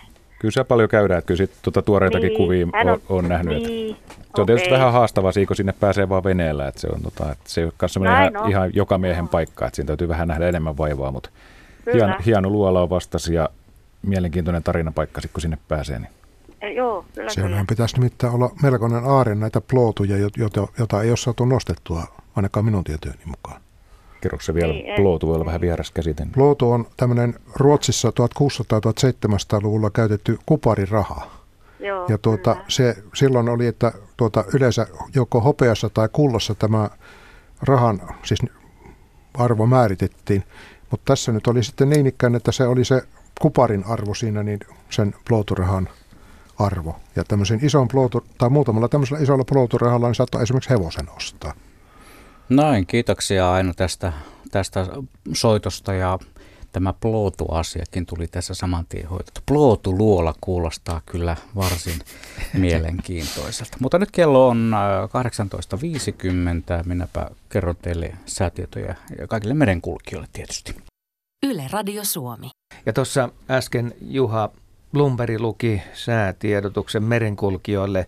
Miten hyvin luolia löytyy meren saaristosta? Löytyy todella hyvin ja ei, ei missään tapauksessa ainakaan vähempää kuin muualtakaan. Et esimerkiksi jos kesän seikkailut vie Ahvenanmaalle, niin siinä on todella monipuolista luolatarjontaa. Ehkä Suomen kuuluisimpia paikkoja, tota, luola retkeilypaikkoja löytyy tuolta Geta-vuorelta, Geta-Perketin Ahvenanmaan. Ahvenanmaan Dewpeaks Grotta, niin yksi näitä tota, tunnetuimpia luolakohteita, että siellä on hieno, hieno paikka. Siihen ei niin hirveästi tarinoita liity, mutta sitten siinä samalla kukkulalla tai vuorella se on iso kallioalue, missä kiipeilijät esimerkiksi polderoijat käy paljon, melkein pyhiinvaelluskohde, niin siellä on tämmöinen Löfvings Grottan, mikä on tämmöinen tota, Tapani Löfningin isoviha-aikainen pakopaikka, siis päällikön piilo. Sieltä sekin on joku 40 metriä pitkä tämmöinen roh- lohkare rakoluolasto. Ja mikäs tässä Ingby-Perketille Ahvenanmaalla samaten pääsaarella, niin löytyy tämmöinen tosi hieno, hieno kokonaisuus, missä on pirun peltoa ja rotkoa ja lohkaren luolaa, missä on kans iso, iso vihan aikaan joku paikallinen emäntä piilaskely lehmien kanssa noitien kokouspaikka. Pääsiäisen aikaan noidat on pitänyt siellä omia kokouksiaan, että Troll Kyrkkan nimellä tunnetaan. Ja, ja samaten ihan tästä Turun, Turun ja saaristos Porvoon, alue täällä tota pääkaupunkiseudun saaristossa, että saaret, saaret on täynnä luolia. Se on itse asiassa aika tutkimaton aluekin, että me tiedet, tiedetään saaristosta paljon luolia, mutta sitten sama mikä tuossa Plootuluolan kohdalla tuli puheeksi mainittu se, että sinne se vaatii hiukan ponnisteluja, niin siellä – saaret on täynnä luolia, missä ei ole välttämättä kukaan käynyt koskaan. Et pieni, pieni saari, missä on joku hienokin luola, niin välillä semmoisista tulee vinkkejä, mutta sitten taas se, että koska semmoiseen pääsee käymään itsekin, niin se on hiukan haaste. No mites noi sisävesien saaret sitten, onko ne kuin hyvin kartotettu, tutkittu? No sanotaan ihan rehellisesti, että niin kuin meidän luolaprojektin jäljiltä, niin siellä on todella paljon tutkimaton nimenomaan saaris. Että, että aina kun se vene vaaditaan, että ollaan tietysti käyty paljon saarissakin, mutta se, kuinka paljon Suomessa on saari järvissä ja mm. meressä, niin se on, se on niin semmoista harmaata aluetta. Että jos uusia luolia haluaa lähteä hakemaan, niin tuosta vaan vaikka Turun, Turun saariston kanotti tai soutuveneen alle ja siitä kun katselee hyviä korkeita kallioisia tota, saaria tai luotoja, niin varmasti löytää uusia luolia. Niin Teillä on hei silmä harjaantunut luolien etsimiselle. Onko jotain yleispiirteitä, mistä voi päätellä, että tuolla voisi olla jotain? No yleensä niin ikään, että jos sattuu esimerkiksi kartalla olemaan komeita, komeita tuota, jyrkänteitä ja niiden yhteydessä louhikkoja, niin tuota, silloin voi ruveta jo miettimään. Ja sitten yleensä kannattaa myöskin etukäteen katsella, kun karttaa kattelee, niin sitten nythän tuolla on karttapaikka netissä, maanmittaushallituksen, niin siellä on myöskin ilmakuvat. Ja ilmakuvathan kertoo myös aika paljon sitten semmoista, mitä ei kartta kerro. Ja sitten kun osaa käyttää ilmakuvaa ja karttaa, niin sitten voi tämmöisiä paikkoja, mitkä on potentiaalisia, niin löytää itse asiassa aika helpostikin. No onko tämän ansiosta nyt löytynyt enemmän sitten? No on, ainakin Ilmakuvan muutama, kautta on paikka, Muutamia paikkoja on nimenomaan tällä tavalla. Juu, kyllä mä itse ainakin henkilökohtaisesti varmaan 15-20 luolla ihan, ihan niin pelkästään ilmakuvien perusteella käynyt, käynyt tota, katsomassa. Semmoisia, mistä ei ollut mitään vinkkiä, eikä pelkästään maastokartassa ei ole mitään viitteitä, mutta sitten ilmakuvasta näkee, että ihan rikkonainen kallio jyrkännen. Yle Radio Suomi. Täällä muuten kysytään, että mitenkäs se tuo Inaressa oleva karhunpesäkivi sopii luolamääritelmään? Todella hyvin. Sehän on yksi Suomen hienoimpia, erikoisimpia luolia. Se on tämmöinen tota, tafoni-luola, eli tämmöinen tota, rapautumisen ontoksi kovertama siirtolohkare. Siinähän mahtuu, jos ajatellaan, että kolme ihmistä pitää mahtua, mahtua sisälle, niin kyllähän sinne mahtuu kymmenkunta ihmistä. Ja se on siis ulkopuolelta näyttää suht tavalliselta siirtolohkareelta ja sisäpuolella kun menee, niin on niin kuin jossain jättiläismäisessä ampiaispesässä, että se on täynnä semmoista tota, hunajakennomaista muotoa ja tarinoiden mukaan siellä on joskus mahtunut joku lappalainen nukkumaan talvimyrskyn ohi talviunta nukkuvan karhun kanssakin samaan aikaan, että siitä se on saanut nimensä, että siellä olisi joskus ollut karhun talvipesä ja mikä siihen epäilemään tarinaa, että se olisikin ihan täydellinen paikka, varmasti suojaisa ja mukava paikka karhunkin köllötellä. Ja on yksi tämmöisiä Suomen harvinaisia oikein tämmöisiä kunnon turistiluolia, että siinähän kun lävähtää tähän karhunpesäkiveen matkailu tai tähän levähdysalueelle, niin siellä on tota tanssivaa ja laulavaa karhua ja Lapin halvin poron kärjestys ja muuta irvokasta, mutta sitten kun siitä pääsee irtautumaan ja kiipee sinne vaaralle, niin siellä on huippumaisemat ja portaat ja opasteet johtaa karhunpesää kiven luolalle asti. Ja Meistä varmaan kaikki on käynyt siellä. On se niin kuuluisa Se paikka. on kuuluisa. Ja sitten eihän se vielä siihen lopu. Sitten kun menee sinne tuota vaaran päälle, niin siellä on mainio näköala ja siellä on semmoinen metsä, missä on 600-700 vuotta vanhoja puita vaikka kuinka paljon. Semmoisia ei Suomessa niin enää monessa paikassa löydy mutta sieltä löytyy. Mm. Siellä on juu, ja mikäs onko se siinä ihan muutaman sadan metrin, kilometrin päässä, niin siinä on tämä, onko se iso järvi, siellä on vanhoja seitakiviä ja että merkittävä Joo. alue muutenkin.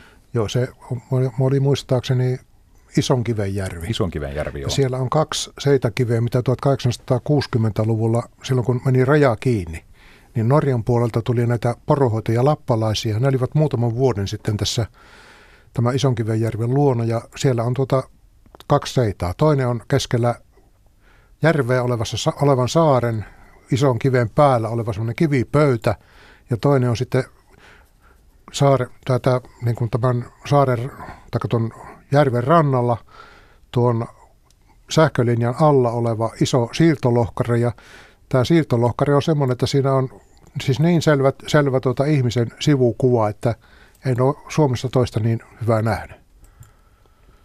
Ja Inaari muutenkin hyvää luolaseutu, että karhu, karhunpesäkivi on Suomen suurin tämmöinen tafoniluola ja sittenhän sieltä löytyy tämä kuuluisa, kuuluisa Korkeamauran jääluola, missä on tämmöinen ikijää, mitä on käyt, saamelaiset käyttänyt, käyttänyt tota iät ja ajat tai alueen asukkaat, niin tämmöisenä kalakellarina, kun se jää, jää ei ole sulanut sieltä tota kesä, kesänkään aikana ja sitten on tämä Ukonsaari, missä on tämmöinen siitä tota, 10 metriä pitkä, ihan komea luola, mikä on tämmöinen vanha Inarijärven. Inarijärven Ukonsaari, joo, niin siellä on löydetty tämmöinen tuhat vuotta sitten sinne uhrilla heksetetty hopeakurui, mitkä on nykyään tuolla saamelaismuseo Siidas nähtävinä. Et Inari on kyllä oikein merkittävää luolaseutua, jos muutenkin, muutenkin mielenkiintoista matkailuseutua, mutta myös luolien kannalta. Niin. Otetaan Utajärveltä Pekka mukaan lähetykseen. Terve Pekka. No hei. Joo, ole hyvä vaan. Tuota, semmoinen käy mielessä, miten harjuseuduilla on yleensäkin löytyy tai on olemassa luolia. Itse on nyt Kimmikyykin varressa tässä mökillä hyvä. Ja sitten niin, tota, lähdetään ylävirtaan menemään, tulee Puolankaa hyvä. Ja lähdetäänpä vaikka siitä esimerkiksi Sotkamoa. Kalliomaisemat puuttuu aika lailla ja siellä on vain näitä soraharjuja, aika korkeitakin. Niin miten, onko siellä luolia? Kyllä siellä periaatteessa voi luolia olla. Nimittäin syntyy luolia myöskin sillä tavalla, että niihin ei ole lainkaan sisäänkäyntiä ja ne löydetään yleensä soraoton tai jonkun muun kaivutoiminnan yhteydessä. Aivan. Ja tuota, tämä luola syntyy sillä tavalla, että jääkauden aikana on tällaiseen harjuun tai reunamuodostumaan hautautunut kappale tätä mannerjäätä. Kun se mannerjää sitten sulaa, niin siitä yleensä niin katto romahtaa ja siihen syntyy tämmöinen umpi laakso, jota sanotaan supaksi. Mutta Aha. toisina onkin tuota, tämä katto sen verran vahva, siinä voi olla esimerkiksi kivet kiilautuneet, tai sitten se voi olla niin ylikonsolidoitunut, eli siis se on muuttunut tämmöiseksi, voi sanoa sementin kaltaiseksi massaksi. Elikkä ja sen, sen alla on sitten tuota avotila, ja tuota, näitä on tämmöisiä löydetty esimerkiksi Pohjois-Karjalasta, mutta myöskin Lapista, muun muassa tuolta Kaamasen tien varrelta. Niin siellähän kävi sillä tavalla, että tuo tiekone putosi tällaiseen luolaan. Se oli 30 metriä pitkä ja tuota, siellä sitten tosiaan jouduttiin tekemään vähän töitä, että saatiin puskutraktori siltä pois. Eli se holvautuma. Holva, holvautumalla tai sitten tuota, mm. tosiaan tämä, tämä katto niin tuota kova, että siinä ei, tai se on niin kuin voi sanoa sementtivaloa. Aivan. Ja itse, on... itse mä olen löytänyt tuota yhden tämmöisen luolan tuolta Keski-Suomen reunamuodostumasta, mutta siitä ei ollut silloin enää jäljellä kuin semmoinen vajaa metrin pätkä. Mutta se oli ollut pari metriä pidempi. Aivan. Tässä on, mökki on täällä Kimmikiikin varressa, Olvas on luonnonpuisto on tuossa likellä ja silloin Käläväsvaarat, palovaarat, nämä luonnonsuojelualueet on olemassa. Ja siellä on aika hyvät harjumuodostelmat kylläkin. Niin, niin, ja ikäni on kulkenut siellä, mutta äh, ihan sen takia kysyin, että niin voiko tämmöisessä harjumaisessa muodostaa... Kyllä siellä voi tulla. luolia olla, mutta niitä ei yleensä löydä pinnalta käsiin, että ainoa konsti on sitten sillä tavalla, että niin sinne tulee hiekkamonttu tai tehdään tie. Niin Aa, sitten kun ei. leikataan tätä maa-aineesta, niin sitten löytyy tämä luola, mutta sitten siinä on se huono puoli, että kun tämä luola joutuu tämmöisen säiden armoille, niin se rupeaa pikkuhiljaa kuivamaan ja taas välillä kastuu, niin tuota, siinä tapahtuu pakkasrapautumista ja se sitten vähitellen sortuu. Niin, sortuu. Holvi pettää jossain Holvi pettää. Ja lohkareista tietysti, että jos siirtolohkareet löytyy, vaikka ei kallio varsinaisesti olisikaan, mutta jos on isoja lohkareet, niin sieltä sitten usein löytyy sitten tietysti lohkaren luoli. Niin. Aivan. No näitä. Hyvä. Mä saan vastauksen kysymykseen, niin kiitoksia. Hieno homma, kiitos. Kiitos Pekka Hyvä. Kiitos Kuulosti. Pekka soitosta. Ja lisäähän meille voi tosiaan näitä soittoja tarjoilla 020317600 on numero. Mennäänkö nyt siihen kysymykseen, täällä on nimittäin laitettu meille kyssäri, että kun luolat kiinnostaa ja haluaisi niitä tutkia, niin mitenkä olisi hyvä aloittaa siis sellaisen ihmisen, joka ei ole koskaan asiaa harrastanut? Tästä saadaan myös varmaan aasin sieltä sitten niihin varusteisiin. Mutta... Tota, ehdottomasti kannattaa aloittaa semmoisesta paikasta, mikä on niin sanottu turistiluola, että sinne on helppo mennä. Se löytyy kartoilta ja sinne on tienvarresta opasteet ja sinne johtaa polkuja. Siellä perillä on varmasti semmoinen luola, mikä kannattaa nähdä. Niin sitten tota, kivampi aloittaa semmoiset, että ei aloita pettymyksestä, vaan aloittaa huipulta ja lähtee ehkä siitä sitten tota, laskeutumaan alaspäin. Hmm.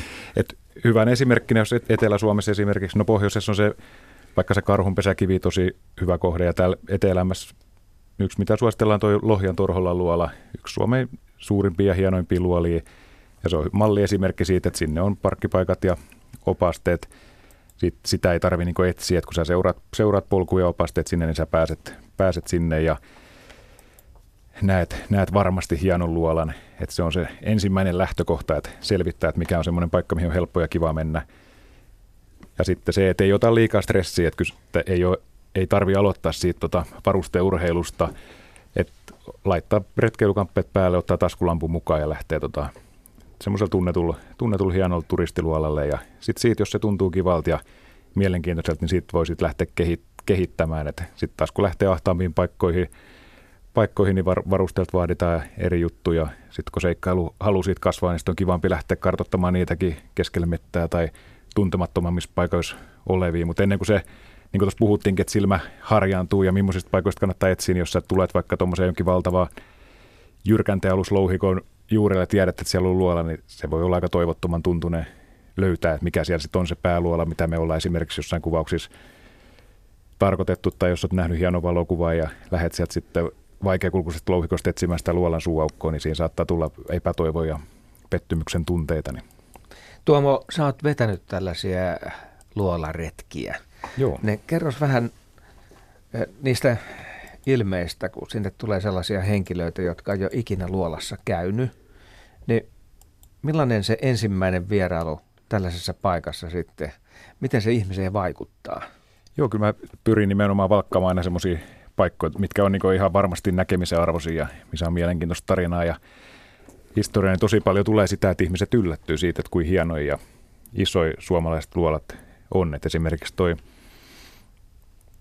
toi tota, mihin, mihin Haapasalo Villenkin vein valkkasi just sen takia, että on tota, Laitilan Hautvuoren luolat ihan merkittävän kokoisia luoliin, niin että kyllä semmoisissa paikoissa siellä on, siellä on vetänyt tota monta opastettu retkeä ja joka kerta ihmiset hämmästyy siitä, että kuin isoi, isoinen luoli ja kuin monipuolinen kohde, vaikka se kallio kukkula ei ole mikään tota erityisen suuri, mutta ne luolat on suuria. Että, tota, että kyllä se voisi sanoa, että sanoa, että ei mulle, mulle ei ole ainakaan näiden opastettujen retkien aikana tullut sellaista vastaan, että kukaan olisi niin pahoittanut mielen siitä, että kuin me, kuin me tämmöiseen paikkaan tultiin, vaan nimenomaan päinvastoin, että yllätytään siitä, että Suomessakin on tämmöisiä paikkoja. Ehkä se mielikuva on tosiaan siitä, kun puhutaan, että kolme, kolme hengen mentävä kallion kolo, niin se on aika vaatimaton, mutta sitten mihin kannattaa mennä ja mihin kannattaa ihmisiä retkelle viedä, niin ne on sitten semmoisia, että sinne mahtuu parhaillaan 50-60 ihmistä. Tur- Turun luolavuoren luolassa, kun oli silloin tämä geokätkijöiden järjestämä siivoustapahtuma, niin me laskettiin, että siellä oli parhaillaan 80 ihmistä samaan aikaan siellä luolassa. Et, et silloin ymmärtää, että 80 ihmistä, aikuista ihmistä kun menee, niin kyse ei ole mistään vaatimattomasta kivenkolosta, vaan ihan niin kuin mm. oikeista kammioista ja oikeista tiloista. Niin.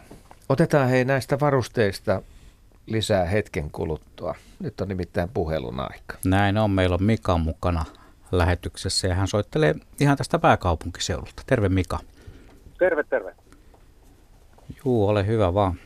Joo, mun kysymys, tota, Satu laittaa radio päälle ja tämä aihe kiinnostaa mua suuresti ja mulla on tiedossa yksi, yksi luola, luola sattuu olemaan mun, mun tota, tontilla ja mun kysymys oikeastaan, että onko, onko tietoa, että onko joku tehnyt luolasta semmoisen, en nyt tarkoita ehkä asuntoa, mutta jonkinlaisia niin kuin, tiloja, oleskelutiloja sun muita, että olisi kiva, kiva päästä tämmöisiin niin kuin, tutustumaan ja onko, onko teillä tiedossa tämmöisiä?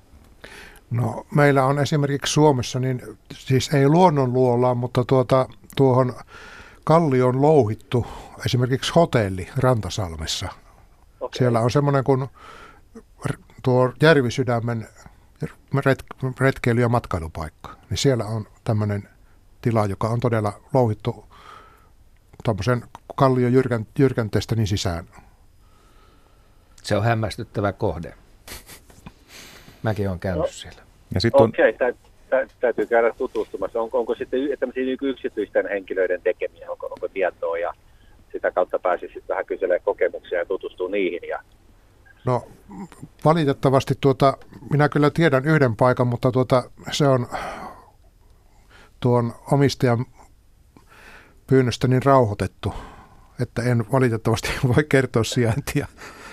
Joo, tämmöisiä, tämmöisiä paikkoja löytyy, missä on sitten rakennettu, rakennettu tämmöisiä eri, erilaisia muureja ja muuta, muuta, mutta yleensä ne, että jos tänä päivänä joku, joku tosiaan asustelee tai viettää aikaa tai on rakentanut se jotenkin mukavaksi paikaksi, niin yleensä he ei välttämättä halua, että niitä paikkoja kerrotaan täällä suorassa lähetyksessä. Mutta ulkomailla, kohteita, tällaisia kohteita on muuten.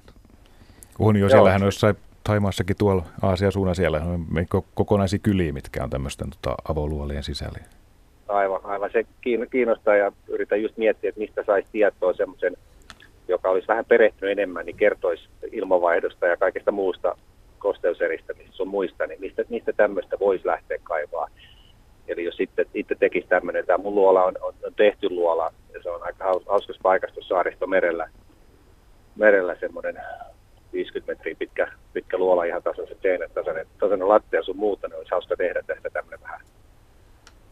Mä en muista, mikä, mikä sitä joskus tuli muutama vuosi sitten semmoinen joku luolamies-dokumentti, missä oli joku tämmöinen puurtaja, joku räjäytti ja louhisi teille jonkunnäköistä luolastoa, mutta nyt en muista, muista, miten se tarina päättyi tai mikä siinä oli tavoitteena. Mutta.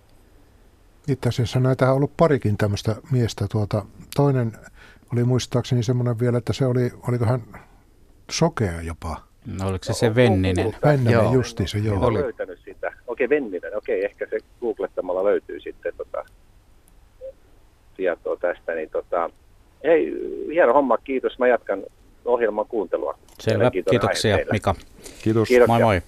moi. Siinähän se olisi oikein kunnon miesluola, man cave, kun tekisi sen oikeasti luolaan eikä pelkästään mihinkään autotalliin tai niin, alakertaan. Niinpä. Se olisi kirjaimellisesti Joo. miesluola. Tuossa on... Lohi, Lohjalla on yksi tämmöinen paikka, missä on, mikä on ollut tunnettu tarinoissa ainakin siitä, että siellä on pelattu korttia tosiaan ja juopoteltu ja muuta. Että kyllä näitä miesluoliakin on ollut, että, että on saatu vaimolta rauhassa pelata ja juopotella siellä. Että kyllä no luoli on tähänkin käytetty. Tietysti tuota, esimerkiksi kaivoksissa, niin tuollahan on Outokummussa, niin muun muassa on kaivos, ra, kaivoksessa oleva ravintola. Se on myös aika kiva miesluola. Hmm. Mutta palattaisiko me niihin varusteisiin, Kyllä, kun tuossa aloitettiin ottaa. se, että kuinka, kuinka päästäisiin alkuun tässä harrastuksessa. Mutta jos on käynyt niissä turistiluolissa, niin sinnehän nyt ei varmaan sitten vaadita minkälaisia varusteita. Ne on varmaan sen verran turvallisia ja muita, että ei tarvitse omaa kypärää mukaan tai Joo, tai ky- kypärä Kypärät nyt. saa, saa yleensä sieltä, niin. jos on pitempi turistiluola, niin tuota, ihan talon puolesta. Nimenomaan. Mutta Kyllä lähtökohta on se, että se taskulamppu on se tärkein. Varovaisuus ja taskulamppu, että, että siitä ei kannata ottaa sen suurempaa stressiä niistä varusteista, mutta sitten esimerkiksi tuommoinen – jos ajatellaan retkeilyvarusteita, ihmiset laittaa tänä päivänä aika isoja rahoja erilaisiin tämmöisiin tota, kalvovaatteisiin ja muihin teknisiin, teknisiin tota, päällysvaatteisiin, niin itse suositellaan, että mieluummin kannattaa laittaa vaikka jotkut vanhat farkut luolatutkimukseen kuin mitään tota 200-300 euron kalvo, kalvohousui. Että siellä kun terävässä louhikossa mennään, niin se ei tarvitse isoakaan armua, niin se on tota rikki sitten. Et, mm. et räh, rähjäiset vähän huonommat vaatteet. Jos sitten kun rupeaa enemmän käymään, niin ehkä se haalari, siitä ei tarvitse mitään, että sun ei tarvitse mistään ulkomaan ruveta varaamaan mitään luolahaalaria tilaamaan, vaan joku vanha... vanha Onko niitä olemassa? No ihan varmasti. On, kyllä on olemassa. ja niistä saa maksaa sitten, luola, luolaharrastuksestakin saa ihan millaista varusteurheilua haluaa, mutta sitten voit ottaa vaikka jotkut isän, isän vanhat tai omat, omat vanhat auton korjaushaalarit, vetää ne päälle, niin se ajaa ihan sama asian, että siellä ei tarvita niin mitään, mutta se idea on se, että silloin ne omat vaatteet ei rähjästy, sulla ei ole mitään vöitä tai huppui, mitkä tarttuisi mihinkä kiviin, jos lähdetään ryömimään. Sitten jos ottaa just semmoisen kohteen, että aina se, että mitä pidemmällä harrastuksen vie, niin sitä enemmän varusteita, että sitten jos konttaa ryömiin, niin se huomaa nopeasti, rupeaa kaipaamaan niitä polvisuojuksia ja hanskoja. Kypärä on tota, jollain polkupyöräkypärällä voi ihan hyvin aloittaa, vaan että se suojaa sen, että sä et kolhi päätä sinne harvoin sieltä luolasta tippuu mitään, että se on enemmän se, että sä kolautat se oman pään sinne teräviin kiviin. Mutta sitten tuommoisen tota, kevyen kiipeilykypärän, missä otsalampupidikkeet, niin semmoisen saa muutamalla kympille tilattua. Otsalamppu, mun, miten, mitä mä käytän, niin mulla on semmoisia 10 euro otsalamppu, ne antaa tosi hyvää valoa. Mutta tiedän kavereet, ketkä on maksanut otsalampusta 500 euroa. Et se on taas se valintakysymys, että mm. mitä sä haluat, millaisen, millainen statussymbolin sä haluat siihen otsaan roikkumaan. Niin. Mutta tosiaan, että ihan perustas kädessä pidettävällä taskulampulla ja varovaisuudella pääsee alkuun. Ja niin kuin kaikessa muussakin harrastamisessa ja urheilussa ja tekemisessä, niin sit sitä mukaan kun oikeasti tota kehittyy ja kiinnostus ja harrastus laajenee ja kasvaa ja reissut pitenee ja muuta, niin sitten, sitten sitä mukaan sitten kartuttaa sitä varustevarastoon luolan suuaukko ei ole aina helposti hallittavissa. Se voi olla pieni tai sitten se voi olla aika mahdottomassa paikassa, vaikka samalla tavalla kuin rukalla. Korkeassa kohteessa. Joo. Pitää olla jonkun asteinen kiipeilijä, että pääsee edes luolan suuaukolle. Kyllä, ja tuota, esimerkiksi Suomessakin on järjestetty luolakiipeilykursseja. Siellä on siis ihan köysitekniikkaa ja muuta tämmöistä niin aika paljonkin. Ja sitten siinä on se vielä, että monesti tämmöisessä kiipeilyssä, niin sitä esimerkiksi tuolla vähän keskemmällä, Eurooppaa, niin tuota, kun joutuu kiipeilemään, niin siellä saattaa tulla vettä niskaa ja muuta hauskaa. Tätäkin on tullut harrastettua joskus pseudokarsti kokouksen ekskursion aikana. Aimo, mä tiedän, että sä oot joutunut vaikeuksiin tällaisilla tutkimusretkillä, kun oot luolissa käynyt. Mikä se pahin tilanne on? No pahin... Mehän on varmasti aiemmin vuosia on, taaksepäin on, kuultukin se kyllä. tarina, mutta kerrotaan se uudestaan. No se oli tuolla Rapalan luolissa. Rapalan luolat oli tämmöinen yksi parhaimpia Suomen turistiluolia. Kangasniemellä. Kangasniemellä, mutta nyt on sitten maanomistajan toivomuksesta niin poistettu tämä opastus sinne ja noin poispäin. No mä sitten kävin tätä Rapalan luolia dokumentoimassa ja sitten siellä on tämä, tämän pääluolan lisäksi niin vähän pienempiäkin luolia. Ja mä sitten läksin yhteen tämmöiseen pienempään luolaan ja siellä nyt oli semmoista, että niin mulla oli kamera toisessa kädessä ja taskulamppu toisessa kädessä ja mä sitten suurin piirtein otsanahalla niin matelin siellä tuota pitkin käytävää ja sitten mä yksi, kaksi, niin tuota huomasinkin, että mä olin mennyt semmoisesta paikasta, että mä en enää päässytkään takaisin. Ja siinä hetken aikaa tuota, oli vähän niin kuin hotelo-olo, mutta... Siis mikä se nesti, että päässyt? No siinä oli semmoinen, että mun olisi pitänyt päästä niin kuin kääntymään. kääntymään. Ja tuota, ei, siis se niin kuin näin ei päin meni, mutta, mutta ei ollut tilaa, kun mä en päässyt nimittäin ympäri. Niin mä olisi pitänyt mennä jalat edellä. Ja jalat ei taivu sillä tavalla, kun siinä olisi pitänyt mennä. No sitten mä kuitenkin huomasin, että kauempana näkyy tuossa no ehkä viiden kuuden metrin päässä niin tuota valoa. Ja mä sitten menin sitten, eihän tässä nyt ole hätä, että tuolla tulee sitten joku isompi tila, että siinä pääsee kääntymään. No kun mä tulin sitten siihen paikkaan, missä tuota olin, niin siinä oli tämmöinen pikkusen ylikalteva kohta, missä oli kallio revennyt jonkun verran tämmöistä vaakarakoa myöten.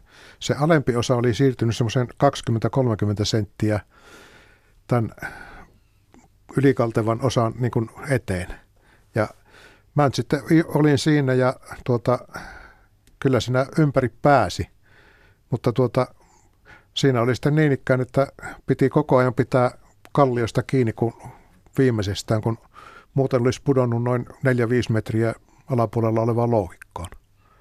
No mä tulin sitten sieltä pois ja tuota, kädet vapisi niin ikään, että Pitkän en, aikaa. en meinannut tuota kyetä oikein mitään tekemään. Ja sitten kun rauhoituin siinä niin paljon, että tuota kykenin jotain tekemään, niin tein ainoan kerran elämässäni sen, että minä otin siinä kun oli muutamia sopivia miehen kannettavia lohkareita, niin minä tuota pistin sen suuaukon umpeen. Se on mitään semmoinen paikka, että mä tuota ajattelin, että jos sinne joku muu menee, niin siinä on liikaa vaaraa. Aika, aika jännä tarina. Tämä onneksi se päättyy kuitenkin hyvin. Me otetaan nyt Ranualta Arto mukaan lähetykseen. Tervehdys Arto. Tervehdys, tervehdys. Kuule tuota ihan, ihan semmoista kysymystä tuossa tuo Inarin kaveri vähän sivuusikin sitä, sitä seikkaa, että kun tämä jääkausi, jääkauden jäljet ja mitä sitä tietämystä on tullut sen jäljeltä, niin on jatkuvasti nähtävissä ja mitä, mitä vanhemmaksi tulee, niin sen mielenkiintoisemmaksi se menee. Eli näitä omakotitalon kautta kesämökin kokoisia lohkareita on niin siellä sun täällä – Hiidenkirnu meillä on toki tuossa, tuossa 50 kilometrin päässä lähin, mutta että, että tuota, onko, onko niin tuota, kuuluuko semmoiseen ajatusmaailmaan, että näitä, näitä onkaloita luolia saattaisi tuon jääkauden jälkeen olla myös löydettävissä täällä, joita ei ole vielä löydetty? No itse asiassa... Myös Etelä-Lapissa tässä kyllä, Kyllä, ihan varmasti löytyy. Akselilla. Kyllä ihan varmasti löytyy ainakin tuota jotain lohkarin luolia ja luultavasti löytyy myöskin tämmöisiä jäätikön synnyttämiä rakoluolia. Niin rakoluolihan synnyttää kaksi seikkaa. Toinen on maanjäristykset toinen on jäätikön tämmöinen louhiva kulutus. Ja näillä nyt on lähinnä tuota erona se, että sijainti sanotaan tämmöisen kallion ja jäätikön virtaussuuntaan nähden on pikkusen erilainen. Ja sitten tuota, tämmöisessä, tämmöisessä tuota, luolassa, mikä on maanjäristyksen aiheuttama, niin siellä voi sitten olla sisällä semmoisia vähän omituisia kiviä, jotka on tämmöisiä siirtolohkareita. Nimittäin kun maanjäristys tulee, niin se aukaisee silloin tämmöisen raon isommaksi. Sitten sinne putoo tämmöisiä moreenikiviä, mutta sitten kun maanjäristys menee ohi tämä aalto, niin se sulkeutuu taas ja sitten siellä voi olla semmoinen kuution puolentoista kivenjärkele luolan lattialla tai sitten se voi kiilautua tähän rakoon, niin että nämä siirtolohkareet tämmöisen raon, raossa olevan luolan katon muodostaa. Näitä on hyvin, hyvin paljon niin eri puolilla, puolilla Suomea.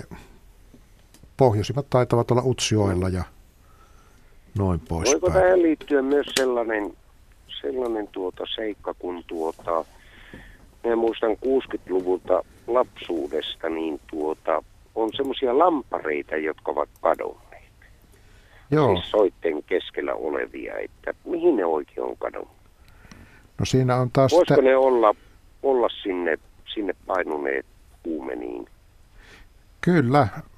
Meillä on itse asiassa parikin semmoista seikkaa, millä tavalla tämmöinen lampi voi kadota. Toinen on se, että tuota, tämä lampi olisi tämmöisessä harjun supassa.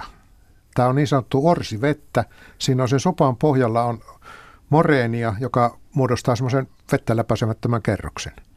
Sitten jos jostain syystä tähän kerrokseen tulee reikä, mä esimerkiksi yhden tapauksen tiedän tuolta ensimmäiseltä salpausselältä, niin ruvettiin tekemään kaivoa rantaan. Niin se kaivo aiheutti sen, että koko lampi horahti siitä niin tuota, jonnekin sinne harjun sisään. Ja sitten tuota, toinen juttu on myöskin se, että niin tuota, esimerkiksi tämmöisillä soilla, niin soitten alla saattaa olla esimerkiksi semmoinen, että koko tämä suo, niin itse asiassa on semmoinen turvekakku, mikä on ison pultarikon päällä.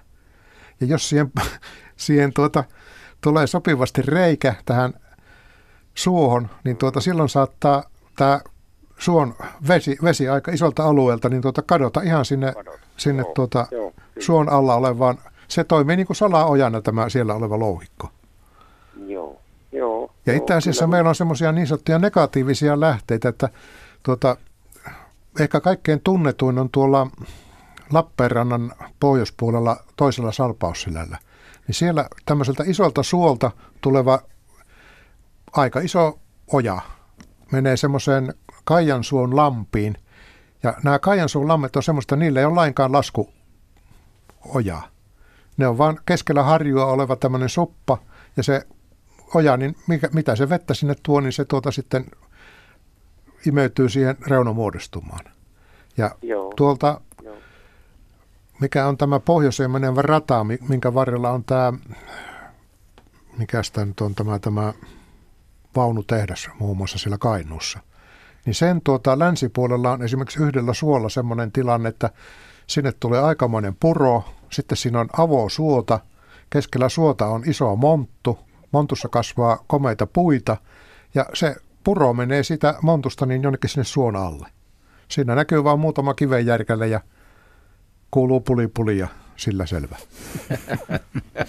Joo, oikein mahtavaa informaatiota. Kuule tuota, sitten toinen kysymys.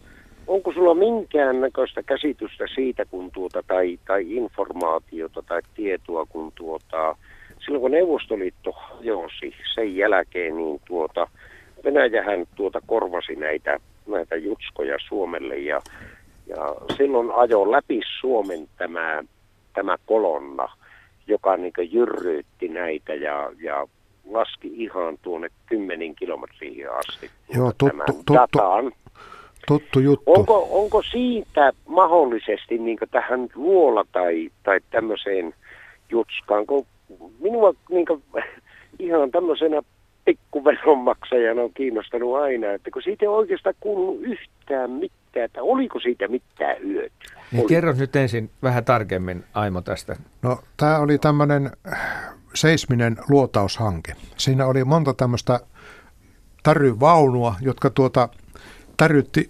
maantiellä ja se, sitten se täryaalto niin meni kymmenien kilometrien syvyyteen maan sisään ja siellä olevista erilaisista kerroksista niin heijastui takaisin ylös ja sitten otettiin talteen ja käsiteltiin, niin siitä saatiin sitten semmoinen tietynlainen läpivalaisokuva tästä maan kuoresta. Tästä tämmöisestä hommasta ei ole tämmöiseen luolatutkimukseen kovinkaan paljon apua, koska tässä tuota, tutkitaan siis kallioperää kymmenien kilometrien syvyyttä ja meillä nyt on esimerkiksi tuota tiedossa se, että niin meillä on tässä Suomen päällä niin noin 60-70 kilometriä tämmöistä kovaa kuorta ja sitten sen alla tulee vähän toisenlaista tavaraa. Ja sitten myöskin niin tämän, näiden luotausten varmistamiseksi niin tehtiin muun muassa tuonne Outokumpuun tämmöinen 1,6 kilometriä syvä kairanreikä. Ja sitä nyt ollaan jatkuvasti tutkittu ja sekin on aika mielenkiintoinen tilanne, koska tuota, täällä kairanreijässä niin siellä puolentoista kilometrin syvyydessä, niin siellä on vielä elämää. Siellä on bakteereja, akritarkkeja, alkueläimiä, löytyy jopa sieniäkin.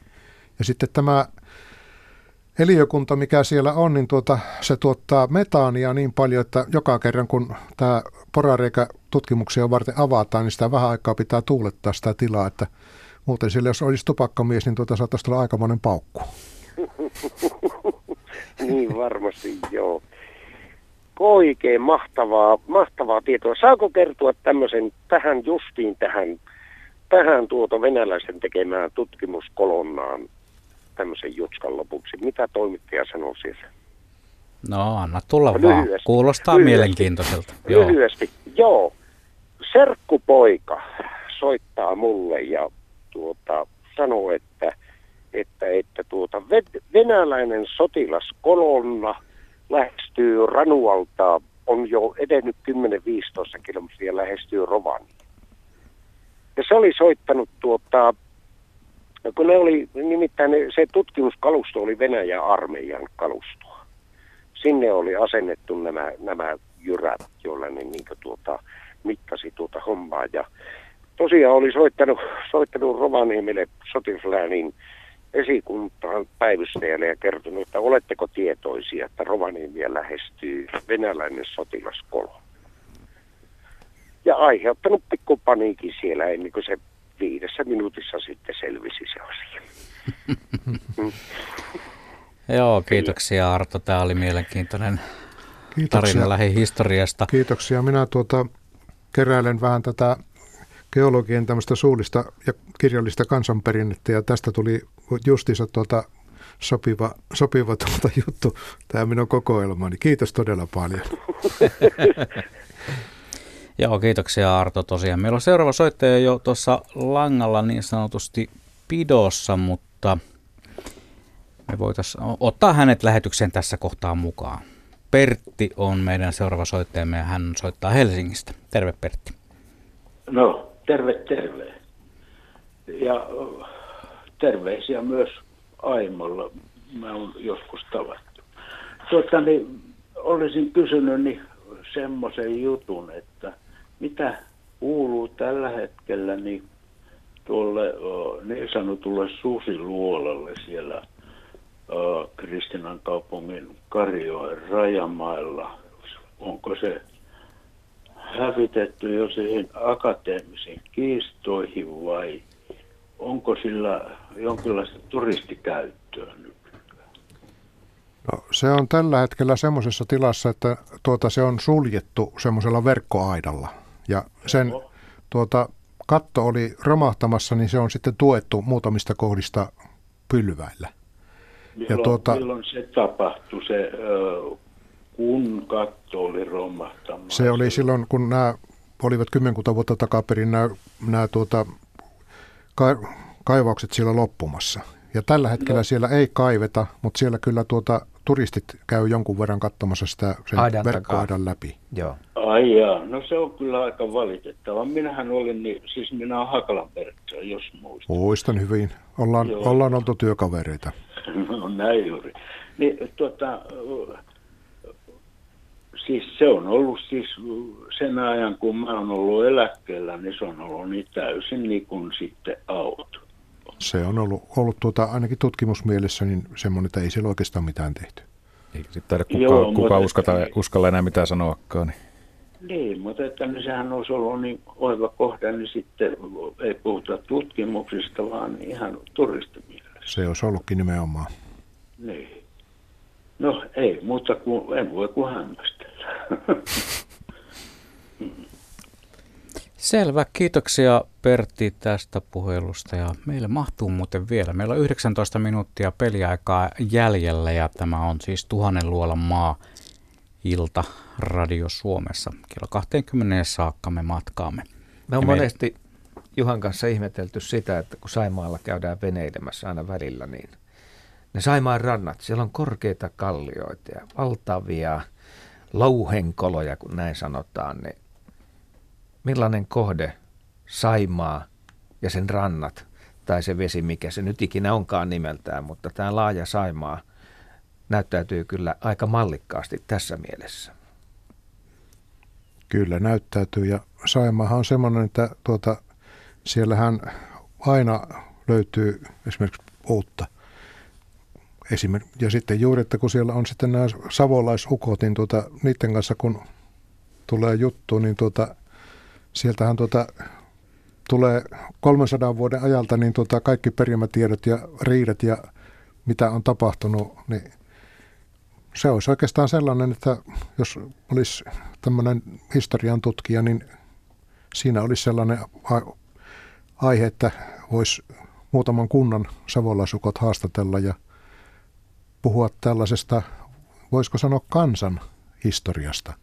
Ja tähän liittyvät nimenomaan nämä luolatkin, koska niitä on pidetty pakopaikkoina, niissä on kalastajat yöpyneet ja siellä on kalajumalia, siellä on vaikka mitä.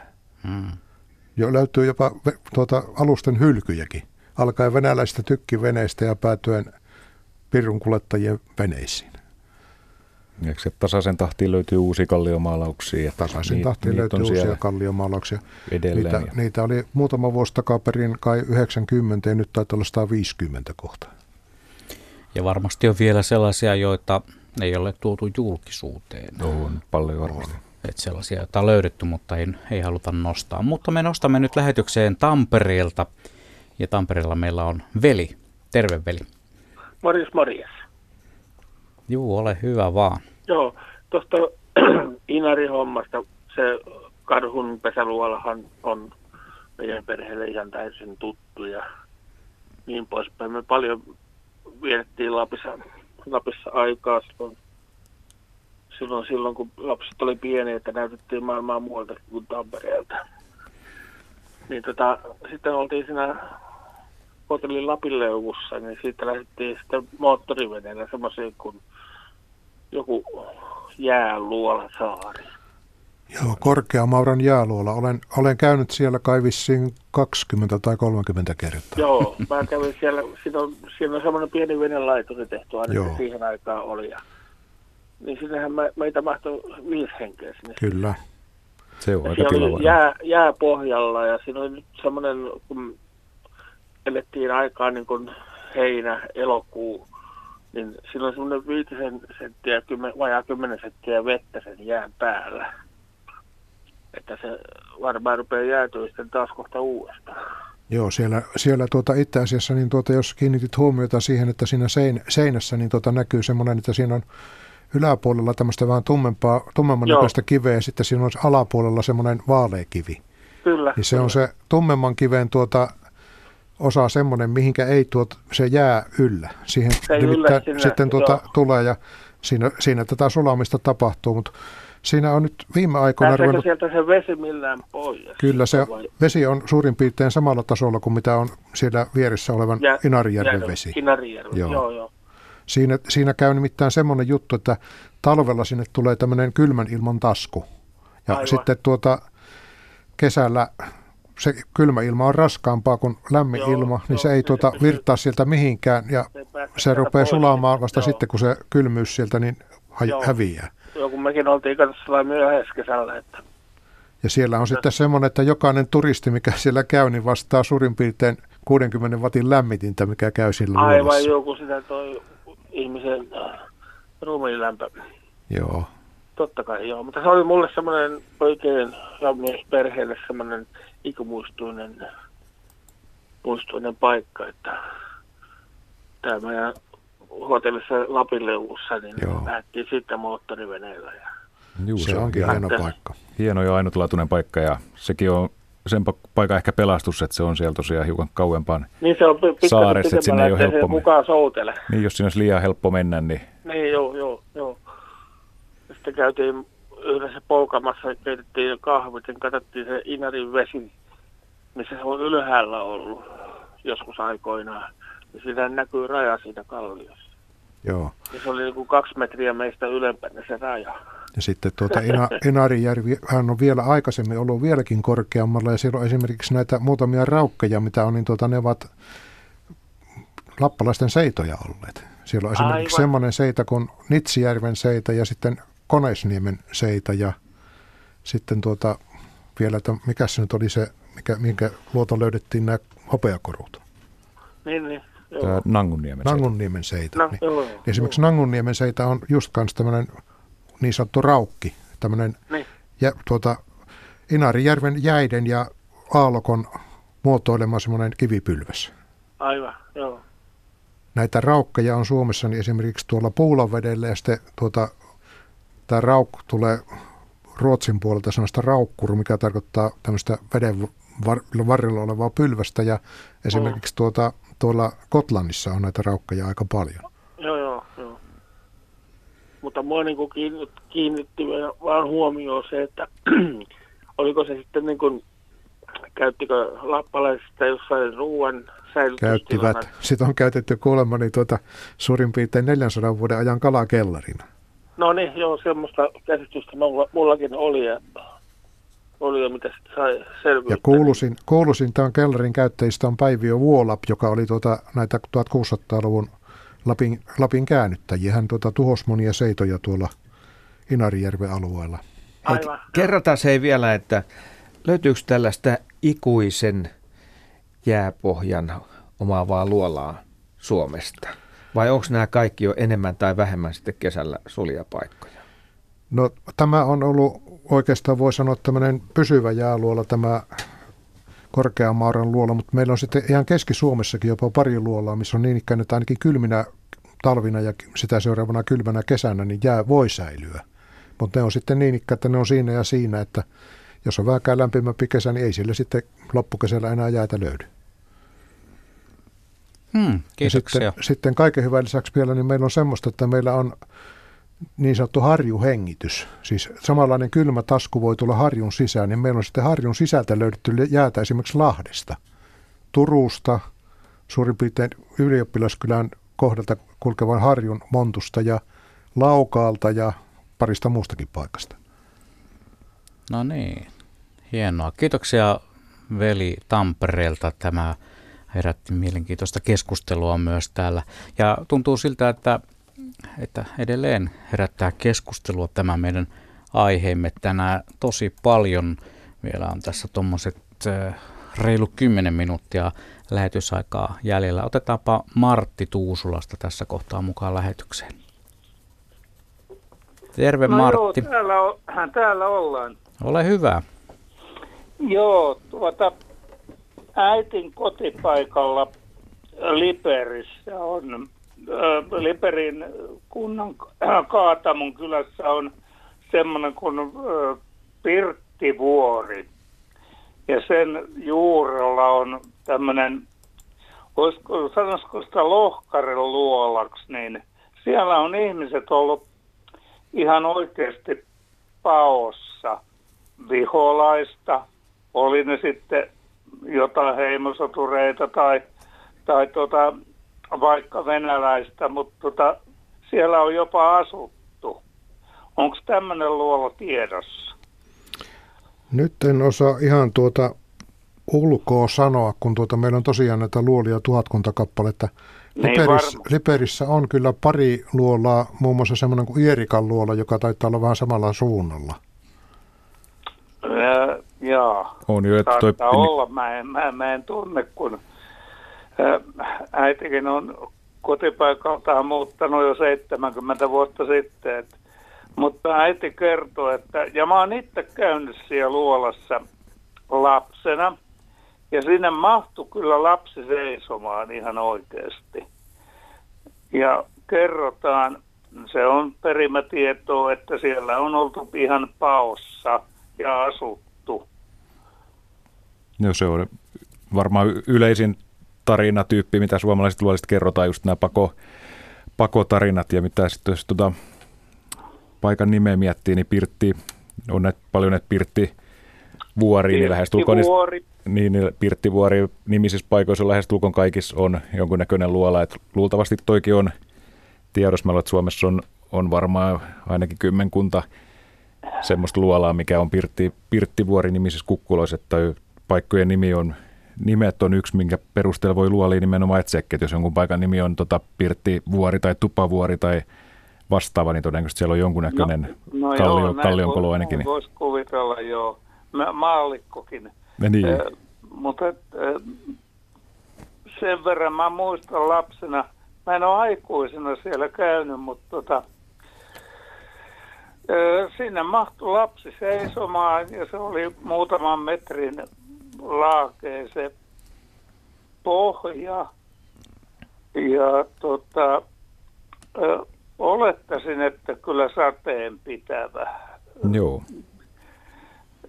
se oli jonkinnäköinen äh, lohkareluola, eli tota siitä vuoresta irronnut joskus aikoinaan jotain kielekkeitä ja näin poispäin.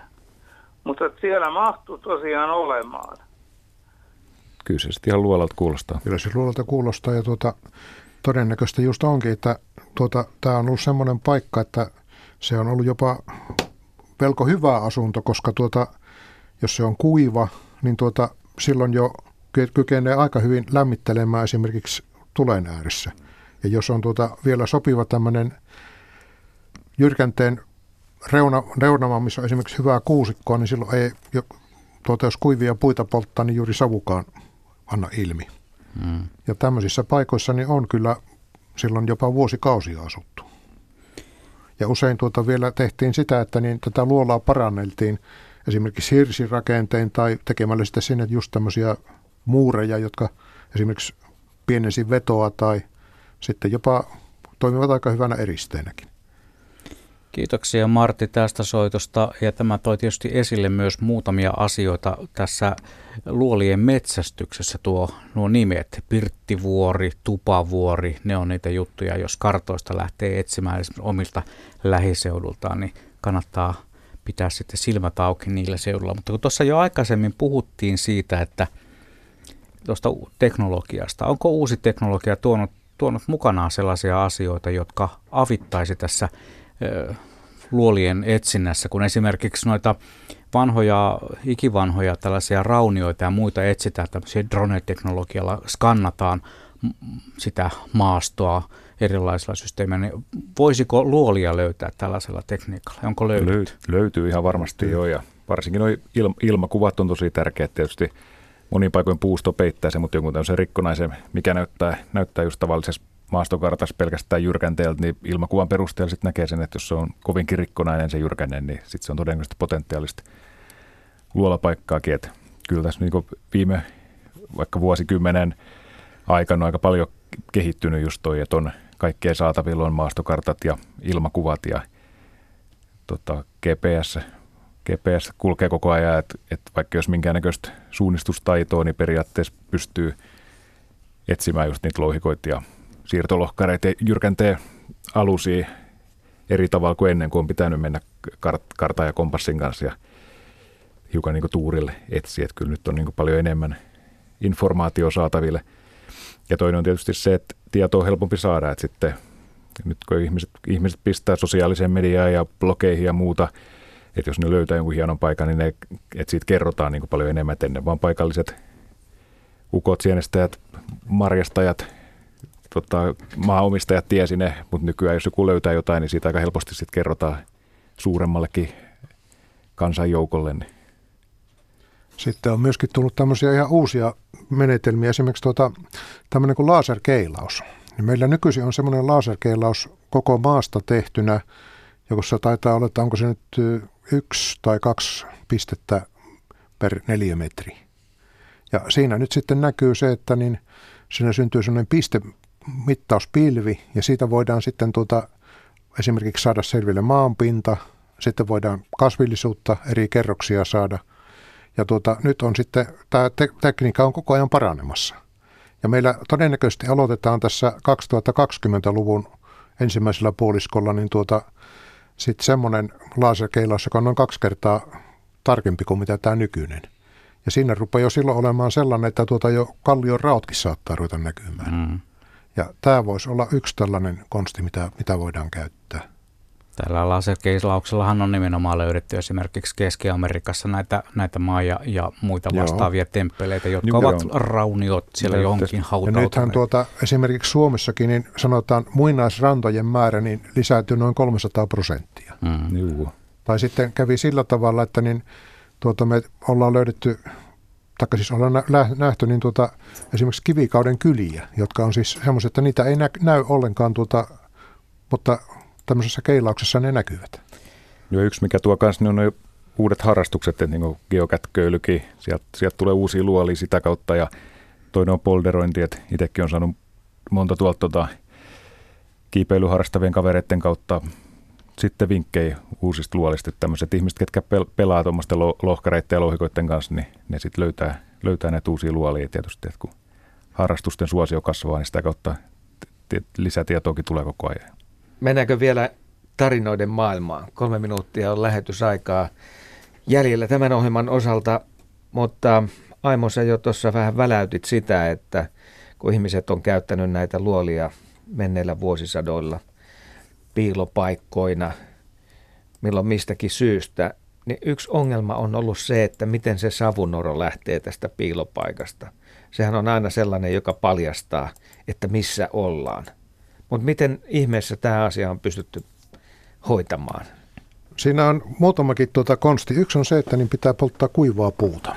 Ja mielellään semmoista puuta, jossa ei ole kovinkaan paljon pihkaa, koska pihka tuota aiheuttaa tämmöistä nokipöl, siis nokea, joka tuota savun mukana nousee ylös ja se on sitten tämmöistä tummaa ja se näkyy hyvin. Sitten myöskin on se, että niin tuota, pyritään tämä nuotio tekemään, että se ei ole mikään kauhea, kauhean suuri ja silloin siitä ei lähde niin paljon sitä savuakaan ja sitten vielä tämmöiseen sopivaan metsään, että tuota, se menee tavallaan tämän puukerroksen tai niin kuin puun lat, latvustokerroksen läpi. Niin se silloin tuota, hajaantuu siinä niin paljon, että se ei sitten näy kovinkaan kauas. Mutta sen aikaiset ihmiset on ehkä tutkinut tätä asiaa. Tätä varmasti on, on tutkittu sen. ja tie, tiedetty, koska tuota, me ollaan tavalliset kaupunkilaiset niin tuota, aika paljon jäljessä erätaidoissa. En minä esimerkiksi tuota osaa jostain muutamasta jäljestä sanoa, että mikä eläin siinä on mennyt. Mutta karhun kanssa olet ollut samassa karhun luolassa. kanssa olen ollut samassa luolassa. Näitä asioita voi varmasti moni tässä lähetyksen aikana miettiä ja että kuinka sitten pääsisi tämän asian äärelle, mistä löytyy parhaiten tieto näistä luolista. Me julkaistiin vuonna 2015 kirja, mikä on yksinkertaisesti nimeltä Suomen luolat, niin siinä on kaikki tieto, mitä me oltiin siihen mennessä saatu, niin sen kun hakee vaikka kirjastosta ja lukee läpi, niin tietää mm. aika paljon enemmän. Sitten kannattaa muutamia tämmöisiä nettisivustoja, esimerkiksi tuo satunnainen retkuilija, sitten tuo retkipaikka ja sitten semmoinen kuin Itä-Savon luolat. Niin näissä on sitten kerrottu aika paljon. Joo, ja Suomen luola seuraan voi ottaa yhteyttä liittyy, pääsee mukaan tota, tapahtumia osallistuu vaikka sieltä, sieltä kautta tota, luolla tutkimuksen peruskurssille, niin siitä, siitä se lähtee sitten. Kiitoksia geologi Aimo Keonen ja luontomatkailuopas Tuomo Kesäläinen ja tietysti myös kollega Asko hauta Mä luulen, että palaamme luola-asioihin vielä jatkossakin. Tässä vielä tulee sille luolarakentajille tiedoksi, että Etelä-Ranskassa on Bauksin kaupungin lähellä vuorenrinteeseen rakennettu pieni kylä luola-asuntoihin. Kannattaa kaivaa netistä. Nyt kello on 20, kuunnellaan uutiset.